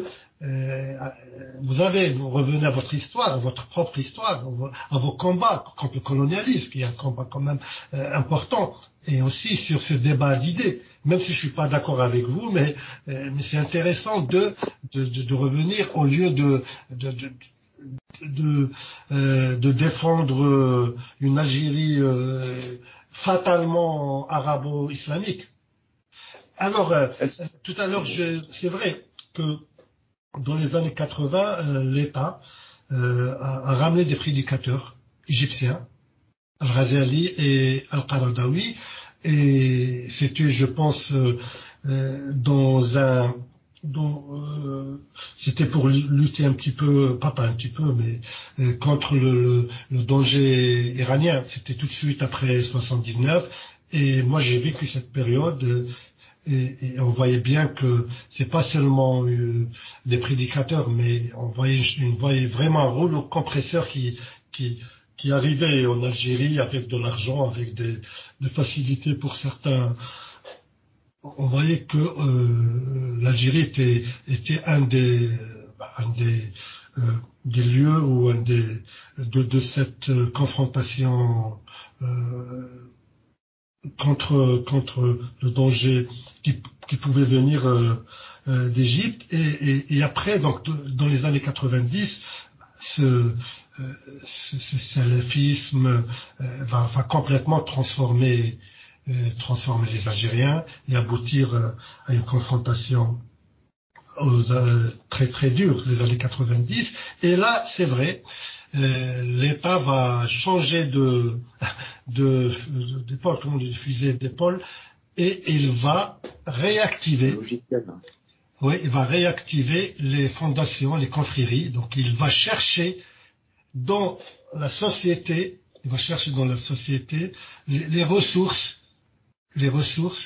Euh, Et là, toujours, on revient toujours au jacobinisme, parce que là, le discours, c'est plus ce que je disais tout à l'heure, l'internationalisme, l'ouverture vers l'Arabie Saoudite ou vers le Qatar et tout, c'est l'islam national. Et c'est pour ça, je parlais de référent national aujourd'hui, depuis bon, deux, deux, deux décennies, euh, le, le mot à la mode, où c'est le, le référent religieux national. Donc c'est un référent national qui est, qui est opposé à tout, notamment au métralisme, qui est le courant le plus le plus peut-être organisé, le plus euh, actuel là, qui, qui donc, et là euh, donc l'État va réactiver les fondations, va les financer, va leur donner des, des, des, des terrains. On voit de grandes euh, les fondations, exemple à côté d'Oran et tout. Euh, et on voit bien que euh, finalement le politique est, est au cœur de, de, de cette articulation, et, et, et, et l'État-nation balance entre un internationalisme des années quatre-vingts. On va laisser euh, on va construire une, une université islamique à Constantine qui s'appelle, et son premier chef, c'est son premier, pas recteur, mais la personnalité, on va la ramener euh, d'Égypte, ce qui a créé, ce qui a créé euh, des, des oppositions en Algérie. C'est quand même un acte politique assez brutal. C'est, vous allez, vous reconnaissez ou vous déniez, vous reconnaissez que euh, l'Algérie euh, ne peut produire euh, des, des, des, des ulamas, comme on dit, de la trempe de Ghazali ou de la trempe. Et après, cette politique a été abandonnée. Donc on voit bien que c'était des choix euh, conjoncturels, euh, mais qui, euh, bah, ceux qui ont pris ces choix, je pense que connaissent pas très très bien l'histoire de l'Algérie. Ce qui est intéressant, Amar, pour rebondir un peu sur ce que tu dis, et on a on a connu le même phénomène au Maroc, notamment, ou ailleurs, c'est que euh, pour pallier les difficultés de gouvernement de la cité, l'État algérien a préempté l'islamisme, en faisant de l'islamisme à la place des islamistes, en quelque sorte. Et puis ensuite, comme les islamistes se sont montrés contestataires de l'ordre politique établi, l'État algérien a laissé se développer, infuser, un salafisme ah oui. apolitique. Et en fait, ce salafisme apolitique est très conservateur, mais peu contestataire de l'ordre politique. Ce qui explique d'ailleurs les proximités sur ce plan-là avec le Maroc. Le Maroc accepte n'importe quel rigorisme, fut-il le plus extrême, dès lors qu'il ne met pas en cause le palais ou l'ordre établi. Et, et ensuite, ça peut, parfois, et quelquefois ça, ça a d'ailleurs euh, surgit dans l'histoire, ça peut donner lieu à des liens entre ce rigorisme et des passages à l'acte violent, même s'il ne faut pas connecter systématiquement le développement du rigorisme religieux et le passage à l'acte violent, aux actes violents comme le djihadisme. Mais c'est ce pari qu'a voulu faire au départ l'État algérien, je pense, hein, je le dis avec prudence, oui. C'est un pari tactique, tu l'as très bien dit, c'est conjoncturel, ça n'avait pas vocation à durer, oui, mais oui. On sait que parfois que le conjoncturel devient structurel. Absolument. Absolument. Alors, alors je réponds à, à Ziadé, et oui, euh, euh, comment repenser à notre islam, oui, moi je... Euh, bon, quand je dis effervescence intellectuelle, parce que euh, je le dis dans l'action, je le dis dans l'action, parce que ces questions ne sont pas des questions euh, d'universitaires ou d'intellectuels, mais c'est des questions qui sont posées dans la cité, dans la cité tous les jours. Et là, vous avez raison de dire, euh, bon, le hirak, ces questions ont été posées. On était posé, on a vu des, des, des, des ce qu'on appelle des carrés comme ça d'islamistes. J'ai parlé tout à l'heure de, de, de cette euh, volonté de, de, de d'imposer des idées comme Badissia, euh, Novembaria et tout ça. Il y a eu de le Hirak a été un terrain de confrontation aussi, mais euh, globalement. Euh, Ces questions de, de, de, de religion, de, ces questions d'histoire ont été importantes, mais de, de religion, elles ont été, euh, semble-t-il, évacuées très rapidement parce que euh, c'est un mouvement porté par les jeunes et, et peut-être leur, euh, leur attente n'était pas par rapport au modèle religieux, mais plutôt par rapport à une ouverture politique et démocratique. Alors oui, oui, je voulais terminer, je voulais terminer ma, ma mon intervention sur sur le débat sur le référent, le référent religieux national et, et et et bien sûr c'est sur le, je suis pas un spécialiste des questions religieuse, question de la doctrine religieuse. Euh, oui, c'est le malikisme, euh, l'ash'arisme, c'est ça le, euh, mais pas le soufisme. C'est, c'est bon. C'est le, euh, je pense, hein, je pense que le référent. Euh, j'ai vu tout à l'heure euh, euh, les entre euh, les déclarations de, des ministres des affaires religieuses par rapport au, au référent religieux national. C'est, c'est le malikisme. Euh, et, Et avec sa, je sais pas comment on dit, ash'arisme, ce, donc malikisme, il y a un terme là pour...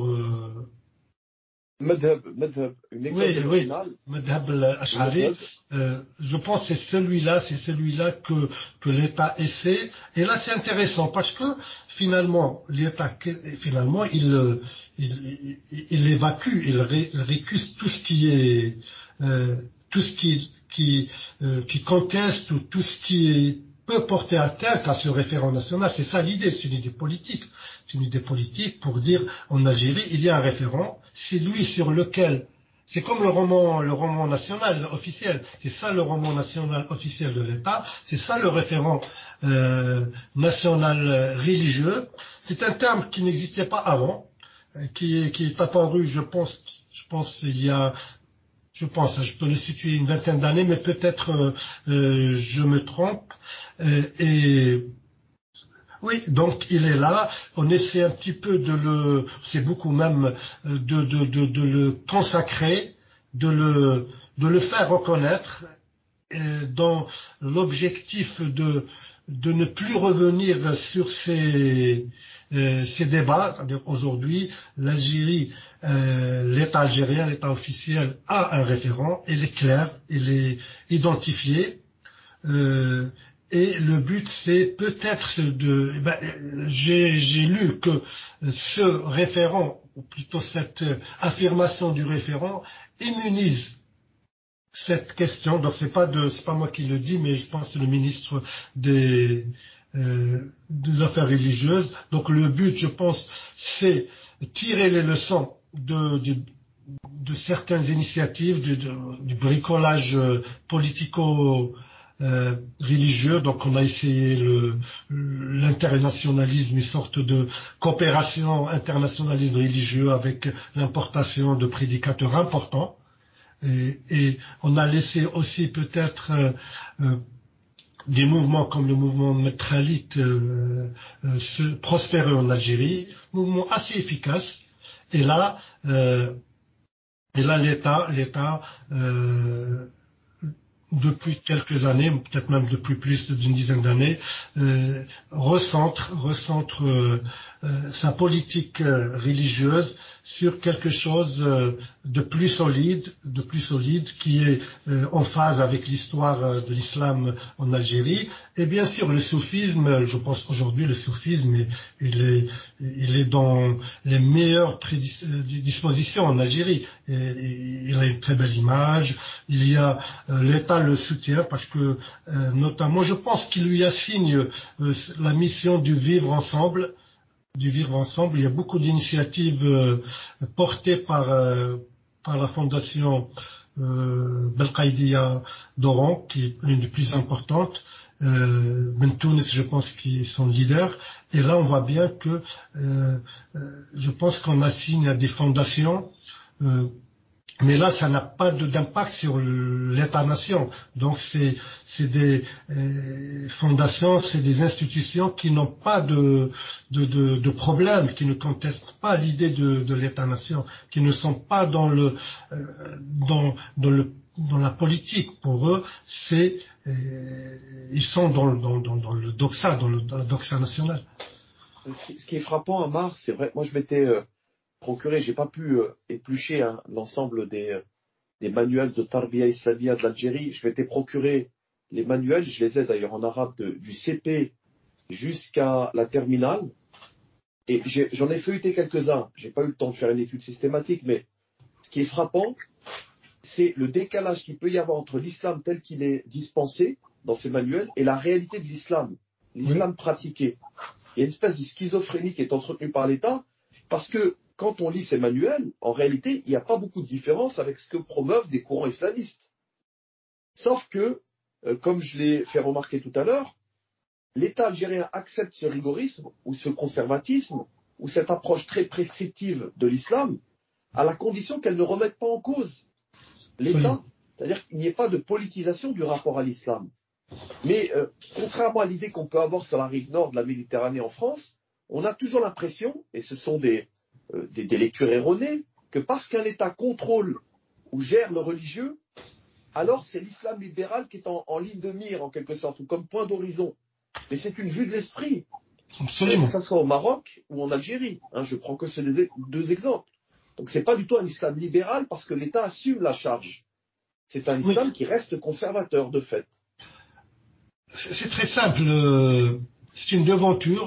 C'est une devanture... Euh... Et là, on est, on, ce que j'ai dit tout à l'heure, euh, bah, l'islam du juste milieu ou l'islam, l'islam du vivre ensemble.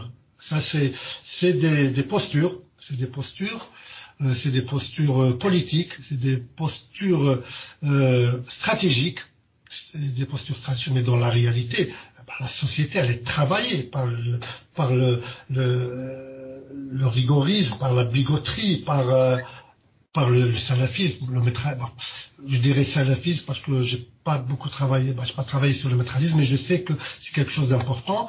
Donc, mais la société, pas seulement, euh, pas seulement le, bah, prenons les écoles aujourd'hui, même les écoles privées, les écoles privées où, euh, où, où, a priori, euh, on pense euh, euh, euh, avoir euh, une éducation ou un euh, système scolaire euh, qui, bah, qui a franchi peut-être de, de, de ces considérations, et on voit très très bien que euh, même dans les écoles privées, le euh, c'est l'islam rigoriste qui est mis en avant pour attirer, pour attirer, attirer ces, ces Algériens qui, qui veulent mettre leurs enfants dans des écoles privées. Donc, c'est un système, c'est un système qui, qui est très conservateur, qui, parce que l'État, c'est pas ça qui l'apporte. L'État du moment, tu l'as dit tout à l'heure, Hawass, du moment que la question de, de, de, de, de l'État en lui-même, de la contestation de l'État n'est pas, n'est pas posée. Euh, le, c'est, ce qui lui importe, c'est un peu comme, comme le hirak, un peu, c'est le fait que euh, si vous touchez pas l'État, euh, on vous laisse tranquille, mais ce n'est pas le cas. Donc, euh, on laisse, euh, finalement, euh, on, on, on se décharge, on se décharge sur l'école, on dé, se décharge sur... Euh, sur l'éducation nationale. Et aujourd'hui, ce qui est plus plus grave, c'est l'université. L'université, moi je travaille sur euh, euh, actuellement là je suis à Nantes, je travaille sur le récit alternatif et tout, je travaille aussi sur le révisionnisme et révisionnisme religieux dans l'histoire, qui est qui est puissant. C'est pas c'est pas une vie de l'esprit, c'est vraiment une réalité, parce que euh, on a on considère que ces questions-là, l'État euh, ne l'État reste sur ces sur ces secteurs où on peut dire régaliens, donc, mais jusqu'à aujourd'hui, l'école ou, ou la religion, elles sont sous-traitées au courant le plus conservateur de, de des Algériens, de, de l'Algérie. Mais en, en contrepartie, il essaie sur il essaie de donner l'image d'un, d'un État euh, national, un État qui s'est réconcilié avec euh, l'islam, euh, l'islam, euh, du, du, l'islam traditionnel, l'islam aussi, il y a aussi ce terme, l'islam des traditions, l'islam des Zaouïas, l'islam, l'islam de, de, des grands-pères. Donc il y a tous ces discours qui, qui, qui étaient combattus il y a trente ans, hein, je rappelle. Hein. Cet islam de la proximité, cet islam du village, cet islam des parents était combattu au nom, au nom d'un islam libérateur, d'un islam qui va transformer le pays. Donc on voit bien que ces questions, elles ne sont pas encore réglées. C'est ce que j'ai dit tout à l'heure. C'est, euh, c'est, c'est, un, c'est une situation assez compliquée. Merci, merci Amar. Y a-t-il d'autres, d'autres questions? Martine? Oui, je m'interrogeais d'un coup, j'étais en train d'écrire la question, mais sur, est-ce qu'il y a, est-ce qu'il y a des, on pourrait dire des leaders religieux ou religieux sociaux aujourd'hui en Algérie, je parle de l'Algérie seulement, hein. Pas forcément des leaders à l'échelle nationale, mais plus locaux, qui ont une perspective plus ouverte, plus sociale, plus, et qui, qui ont une perspective musulmane aussi plus, moins conservatrice et plus ouverte. Tout en étant, tout en étant, j'imagine, très attentifs, très prudents dans leur manière de faire, j'imagine, hein, de, de faire et de dire, quoi. Est-ce qu'il y a des gens comme ça? Est-ce que ça émerge? Quelque chose d'autre émerge? Oui, alors là, là aussi, c'est, c'est intéressant. Euh, là, au CRASC, on a un collègue, je ne sais pas si tu le connais, Hawass, qui s'appelle Gilali Mustari, qui était directeur du CRASC. Lui, il travaille, alors écoutez, sur les imams stars. Imams stars. Là, c'est intéressant, parce que là, on a une sorte de, euh, on a une sorte de starifi, star, starisation de, de prédicateurs, de, d'imams, de, euh, télé, bon, évangélistes à la sauce euh, musulmane. Et là, c'est, euh, Il y en a de plus en plus, exemple à Oran, il y a un imam qui est très connu, euh, à Alger, il y en a partout, il, qui sont, c'est des vraies personnalités publiques, euh, qui, qui c'est vrai, en apparence, euh, euh, il, bah c'est, je pense que c'est un modèle qui vient de, d'Amérique, puis qui est passé par euh, le Proche-Orient, Euh, qui euh, qui sont pas dans l'invective comme ça a été les prédicateurs des années quatre-vingt-dix. Ils sont pas dans l'hostilité, ils sont vraiment dans le discours très policé, euh, mais euh, mais la réalité, c'est ils défendent pas, je vais utiliser un terme peut-être un peu euh, un islam des Lumières, si on peut dire. Ils sont dans un islam très rigoriste, hein, et finalement, c'est le modèle un peu proche-oriental, un islam où... Et là aussi, c'est, c'est vraiment... Il y a même des, des, des mosquées privées en Algérie. Donc, euh, il y a même un islam entre soi. Il, il y a beaucoup de nouvelles pratiques, de nouvelles pratiques euh, où l'islam est devenu une sorte de, d'un, de moyen de se rencontrer entre, entre soi, c'est-à-dire... Euh, euh, dans un beau quartier, tout ça. Il y a ce genre de, de, de nouvelles, de nouvelles pratiques, de nouveaux, de nouveaux acteurs, de nouveaux acteurs qui, oui. qui sont de, des personnalités, peut-être que l'État favorise parce qu'elle capte, elle capte, parce que ces personnalités captent une partie de la société. Et, et, et tout à l'heure, vous avez bien dit que euh, Hawass aussi. Euh, et là, euh, la contrepartie, c'est que cet espace n'est pas n'est pas ouvert au, à d'autres euh, à d'autres euh, personnalités ou d'autres acteurs qui défendent peut-être euh, la laïcité, ou qui défendent la sécularisation, ou qui défendent euh, une autre approche de la religion. Oui, c'est, c'est intéressant, Amar, justement sur. Euh... Je vais parler très brièvement, hein, sur le, le fait d'utiliser des supports sécularisés. Ça avait été théorisé et, et bien développé par euh, Patrick Hany, notamment Houssam Tamam, dans l'islam de marché. La, la note, peut-être la différence que j'aurai avec eux, ou le, peut-être le, le, le différent, et je pense que tu en seras d'accord, Amar, c'est que l'idéologie n'a pas pour autant disparu. Ce n'est pas parce que ce sont des imams branchés, absolument, ils ont délaissé le rigorisme ou le... En fait, ils, ils, ils adaptent leur stratégie au, au, au nouveau contexte. Donc, c'est un peu le tarrib et tarhib revisité, en quelque oui, sorte. Oui. Hein, oui. On, on, on donne d'une main le, le caron et la ba, le bâton, en quelque sorte. C'est, c'est, un peu, c'est un peu ça. Je crois que Ayoub, hein, si oui. je m'abuse, a une question euh, pour oui. toi, Amar. Oui, j'avais une, une question par rapport à ce que vous disiez, et notamment euh, ce que vous disiez, euh, Monsieur Séningué, par rapport à ça. Ça m'a fait penser à, à un travail de, de Patrick Michel, qui est politiste et sociologue, et qui s'intéresse à, à, à Michel de Certeau, qui, euh, qui dit « Quand le politique fléchit, le religieux revient », et euh, dans, dans cette idée que le religieux ne, ne, ne revient pas en tant que tel, mais pour souligner un déficit du politique. Et, euh, et justement, lorsque le, le, le pouvoir algérien... Euh, tente de, de, de coopter, de réorganiser euh, une, une forme euh, enfin, d'islam, euh, est-ce que ça, ça ne sou- souligne pas justement ce, ce fort déficit du politique, cette incapacité du, du, du gouvernement, pas, pas, de, pas de gouvernance, c'est un petit peu dilué le politique, mais de gouvernement à, à, gérer, euh, à gérer la société. Et j'avais aussi une autre question sur, enfin, je ne connais pas bien la situation de, de, de, de, des islams, enfin, de l'islam algérien. Euh, est-ce que euh, les, quelle est la capacité aujourd'hui des, des institutions religieuses traditionnelles à encadrer le croire en Algérie, et est-ce que les, les, l'État, enfin, quel, quel est le, le, le, le rôle, enfin, la, ce que cherche l'État en mettant en avant le, le soufisme par rapport à ça? Et un dernier, un dernier élément, c'était par, ça m'a fait penser à l'islam de mondialisé de, de Roy, d'Olivier Roy. Comme vous parliez beaucoup de, de référents nationaux, euh, voilà, dans quelle mesure ce, cet islam, euh, ce, ce, ce, oui, cet islam mondialisé, euh, voilà, vient un petit peu menacer ce, ce, l'islam comme socle de, de, du référent national enfin, algérien. Voilà.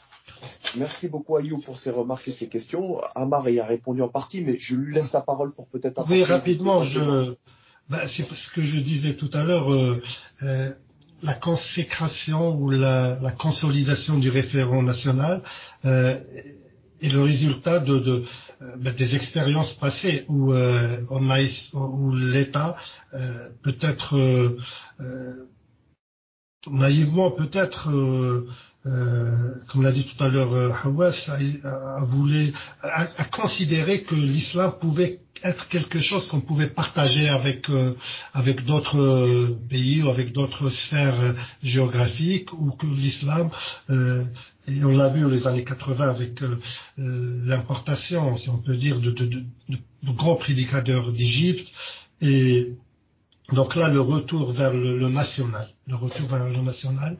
Et, et s'est imposé et, parce que l'Algérie a vécu une guerre, une guerre civile importante dans les années quatre-vingt-dix, due notamment à, à, au fait que qu'on a politisé à outrance la religion, qu'on l'a, qu'on a essayé, qu'on a accepté que des discours euh, euh, antinationaux au nom de la communauté, j'ai parlé tout à l'heure, euh, soient acceptés, soient tolérés. On a finalement le, cette mondialisation, et moi je dirais plutôt cette euh, arabisation, plutôt wahhabisation, parce que c'était le courant le plus important euh, dans les années quatre-vingts, euh, euh, à, à, à, à a affaibli le, la notion d'État-nation, a affaibli le, le, tout ce qui faisait les attributs d'un État, donc le, le drapeau, l'hymne national, les fêtes religieuses, les institutions, euh, les lois. Et, et c'est pour cette raison qu'aujourd'hui, euh, on revient vers euh, vers le référent national euh, euh, malikite, et on essaie de, de, de dire que c'est ce référent-là qui va immuniser, euh, mais cette mondialisation, elle est, elle est là, elle est là parce que euh, les Algériens, comme un peu partout, euh, ne sont à l'écoute de ce qui se passe ailleurs, de ce qui se passe ailleurs. Et les médias, les réseaux sociaux sont sont des ressources, sont des des, euh, des espaces où euh, d'autres façons de, de, de de dire l'islam, ou comme tu l'as dit, du croire, existe. Donc aujourd'hui, euh, et là je, je bifurque pour euh, la deuxième question, euh, les institutions, bah, il y a des institutions qui sont très archaïques, hein, qui sont encore euh, qui sont encore dans le dix-neuvième siècle, là, euh, mais mais la, il y a une nouvelle génération qui sont dans la mondialisation, et eux, Euh, ils sont pas forcément dans le référent national, hein. Ils sont dans leur propre référent. C'est, c'est un islam, comme on dit, deux point zéro. C'est parce que ils ont affaire à une génération qui n'est pas euh, marquée par euh, par l'histoire de la guerre ou l'histoire du mouvement national, mais surtout par, euh, par peut-être une partie par la période de, de, de la violence en Algérie, et par euh, les enjeux actuels, les enjeux que pose l'islam, ou auxquels euh, l'islam est confronté actuellement. Euh, non, moi je pense que euh, l'État euh, s'appuie sur ses institutions euh, parce que il n'a pas, il n'a pas le choix. C'est, il n'est pas dans une, euh, il n'est pas dans une configuration ou d'une, dans une approche qui peut lui permettre de, d'avoir un islam national officiel puissant. Donc il délègue, il, il, il, il, il, il estime que, que l'islam n'est pas vraiment de, de, de son ressort. Donc il le délègue à à la société, il le délègue à des personnalités, il le délègue à des fondations, et, et quand il y a des crises par rapport, il, il intervient, soit en, euh, en promulguant de, de, des lois, soit en, en, en, en, en promeuvant un discours euh, sur le, sur le, la, sur l'authenticité. Donc on revient toujours à des, à des euh, à des valeurs que l'État estime euh, euh, importantes, toujours euh, euh, à ça, là, comme on dit. C'est-à-dire, dès qu'il y a un problème, c'est, c'est l'authenticité, donc euh, l'islam. Euh, maintenant, il ne peut pas revenir sur la langue arabe parce que il y a la, la mésérité comme autre dimension, mais l'islam reste, euh, euh, reste comme un ferment, reste un catalyseur euh, de la politique, mais... Euh, Je pense qu'on n'est plus dans les années quatre-vingt-dix. Là, euh, du moment que cet islam-là ne, ne conteste pas le, l'État, ne conteste pas la survie de l'État, il y a une sorte de, de, de, de modus vivendi. Euh, les, les, les dérives, plus que des dérives, euh, des années quatre-vingts, des années quatre-vingt-dix, elles ne sont pas tolérées, bien qu'elles existent. Bien qu'elle existe, il y a toujours des discours très très violents, il y a des discours des discours très dangereux. Elles sont pas, euh, mais elles sont pas aussi aussi importantes que, parce qu'il faut revenir quand même à cette histoire où, où dans les mosquées les appels aux meurtres et tout ça était quelque chose de très très banal. Euh, oui, le, bah, l'État est en crise en Algérie parce qu'il n'arrive pas il n'arrive pas à offrir aux Algériens un projet. Autant que dans les années soixante soixante-dix, il y avait le projet socialiste euh, qui qui était porté par par la jeunesse de l'indépendance, par tous ces Algériens qui qui voulaient construire le pays. Ça, c'est important, ça, c'est très important. Aujourd'hui, à l'université, on n'enseigne plus le, le tiers-mondisme, on n'enseigne plus cette période de l'anti-impérialisme, de de l'Afrique. C'est important, madame, c'est très important, parce que nous, on a fait... Je vais vous dire, on a fait une étude au C R A S C, et là peut-être je terminerai avec ça, et on voulait savoir pourquoi euh, cette, euh, on a, euh, ces jeunes, donc on a pris des jeunes des associations politiques, des jeunes de l'université, et on a essayé pourquoi toujours ce retour à la guerre, toujours ce retour au passé, toujours... Et on, on, on a voulu essayer de savoir pourquoi... Euh, c'était en deux mille dix-sept deux mille dix-huit, on passe directement de, de ces années-là à, à, à la guerre de libération, comme s'il y avait rien depuis l'indépendance.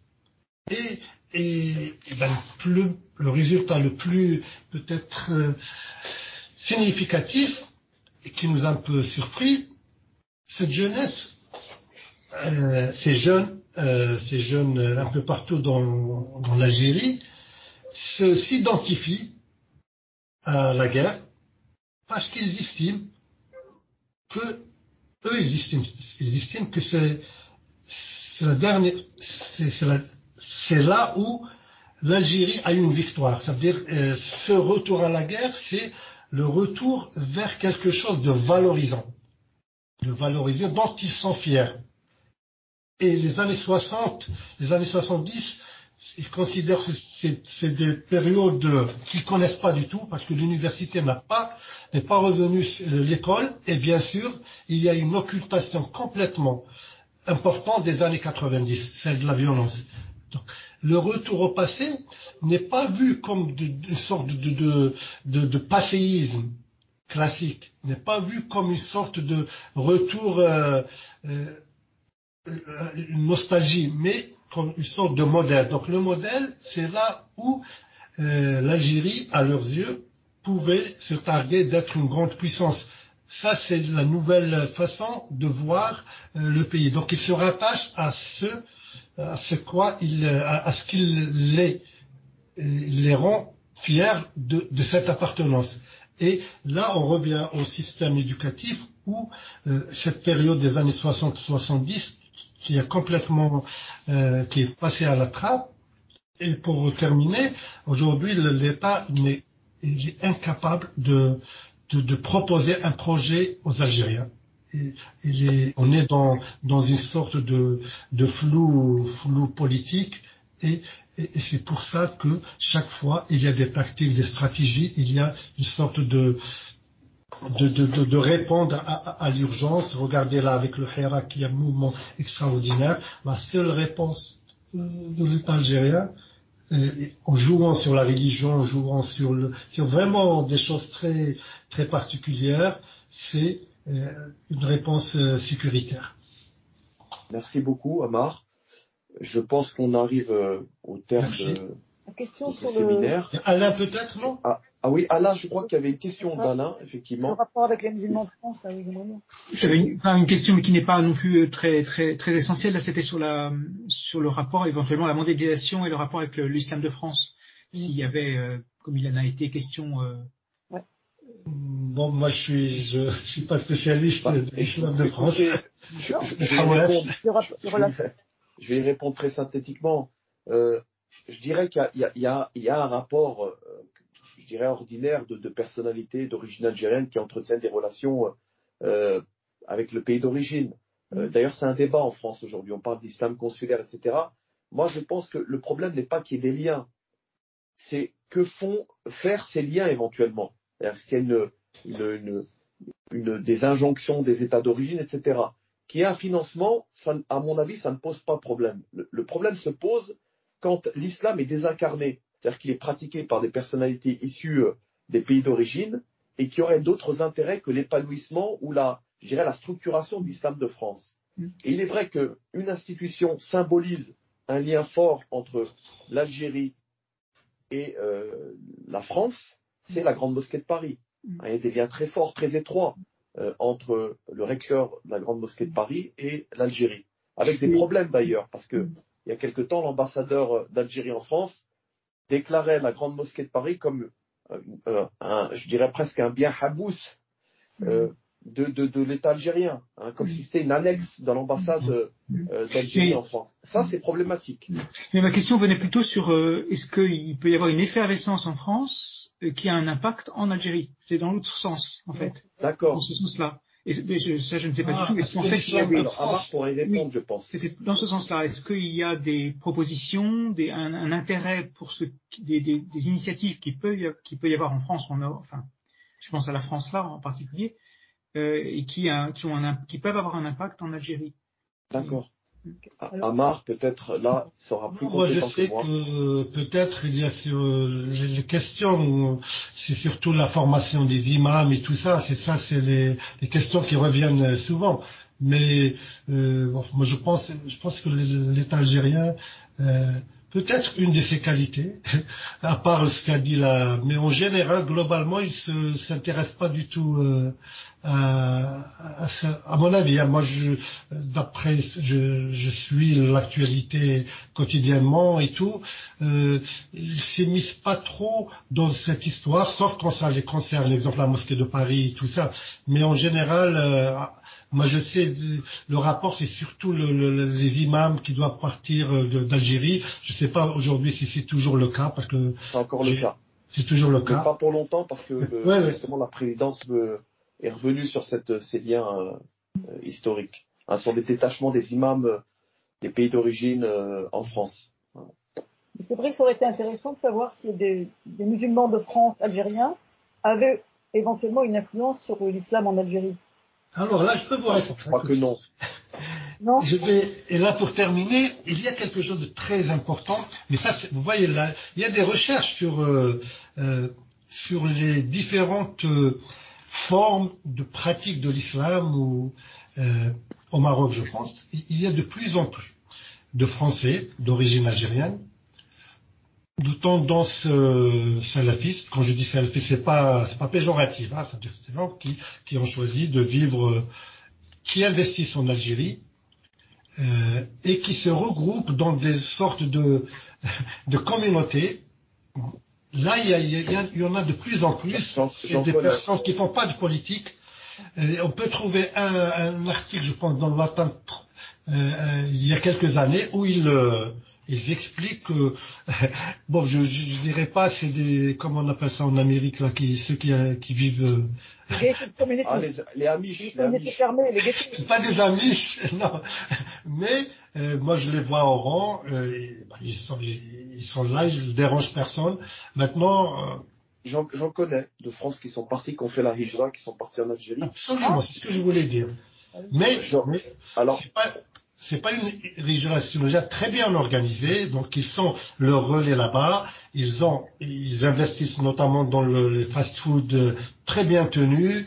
Euh, c'est un peu, c'est drôle parce que quand vous rentrez, vous trouvez que des gens avec des bars. Bon, mais pour le moment, l'image de la société elle est très, très positive parce que je, je là aussi pour répondre à, à You. Il y a un changement, un changement de paradigme. Ils sont plus dans le la, la confrontation. C'est-à-dire, ils, ils sont, ils sont, c'est même pas une taria, ils, ils sont dans, dans un modèle, un modèle de vie islamiques, euh, ce qu'ils considèrent eux comme islamiques, donc ils ne veulent pas vivre en France, parce qu'ils considèrent, bon, peut-être c'est pas une terre d'islam, je ne sais pas, mais je sais que il y a des travaux sur ça, il y a des gens qui s'intéressent, parce qu'ils se cachent pas, ils se cachent. Il y a beaucoup de Français, comme on dit, de souche, qui, qui, qui aussi, qui, qui viennent, et là, oui, Alain, tu as raison, mais c'est plutôt l'inverse. Merci, merci. Amar, je, je tiens à te remercier encore une fois infiniment pour la qualité de l'exposé et des échanges que tu as rendus possibles. Merci à tous les participants. Merci à Alain de, de, d'avoir créé et suscité ce lien. Merci euh, Alain. Je l'en suis, suis reconnaissant. Martine. Merci Martine, Ayoub et ah, Ayoub, l'ensemble, à Charlotte ainsi qu'à l'ensemble des merci. participants. Je vous donne rendez-vous le mois prochain. Donc c'est tous les je- derniers jeudis du mois. Euh, Peut-être, je ne suis pas encore sûr, Cherif Ferjani devra, devrait pr- présenter son dernier ouvrage sur néolibéralisme et révolution conservatrice. Il m'a donné un accord de principe, il faut que je confirme. Et j'espère vous voir aussi nombreux, euh, voire davantage. Merci beaucoup. Oui, je, je serai. Merci. À bientôt. Merci beaucoup. Merci. Merci. Merci. Au revoir. Merci. Au revoir. Au revoir.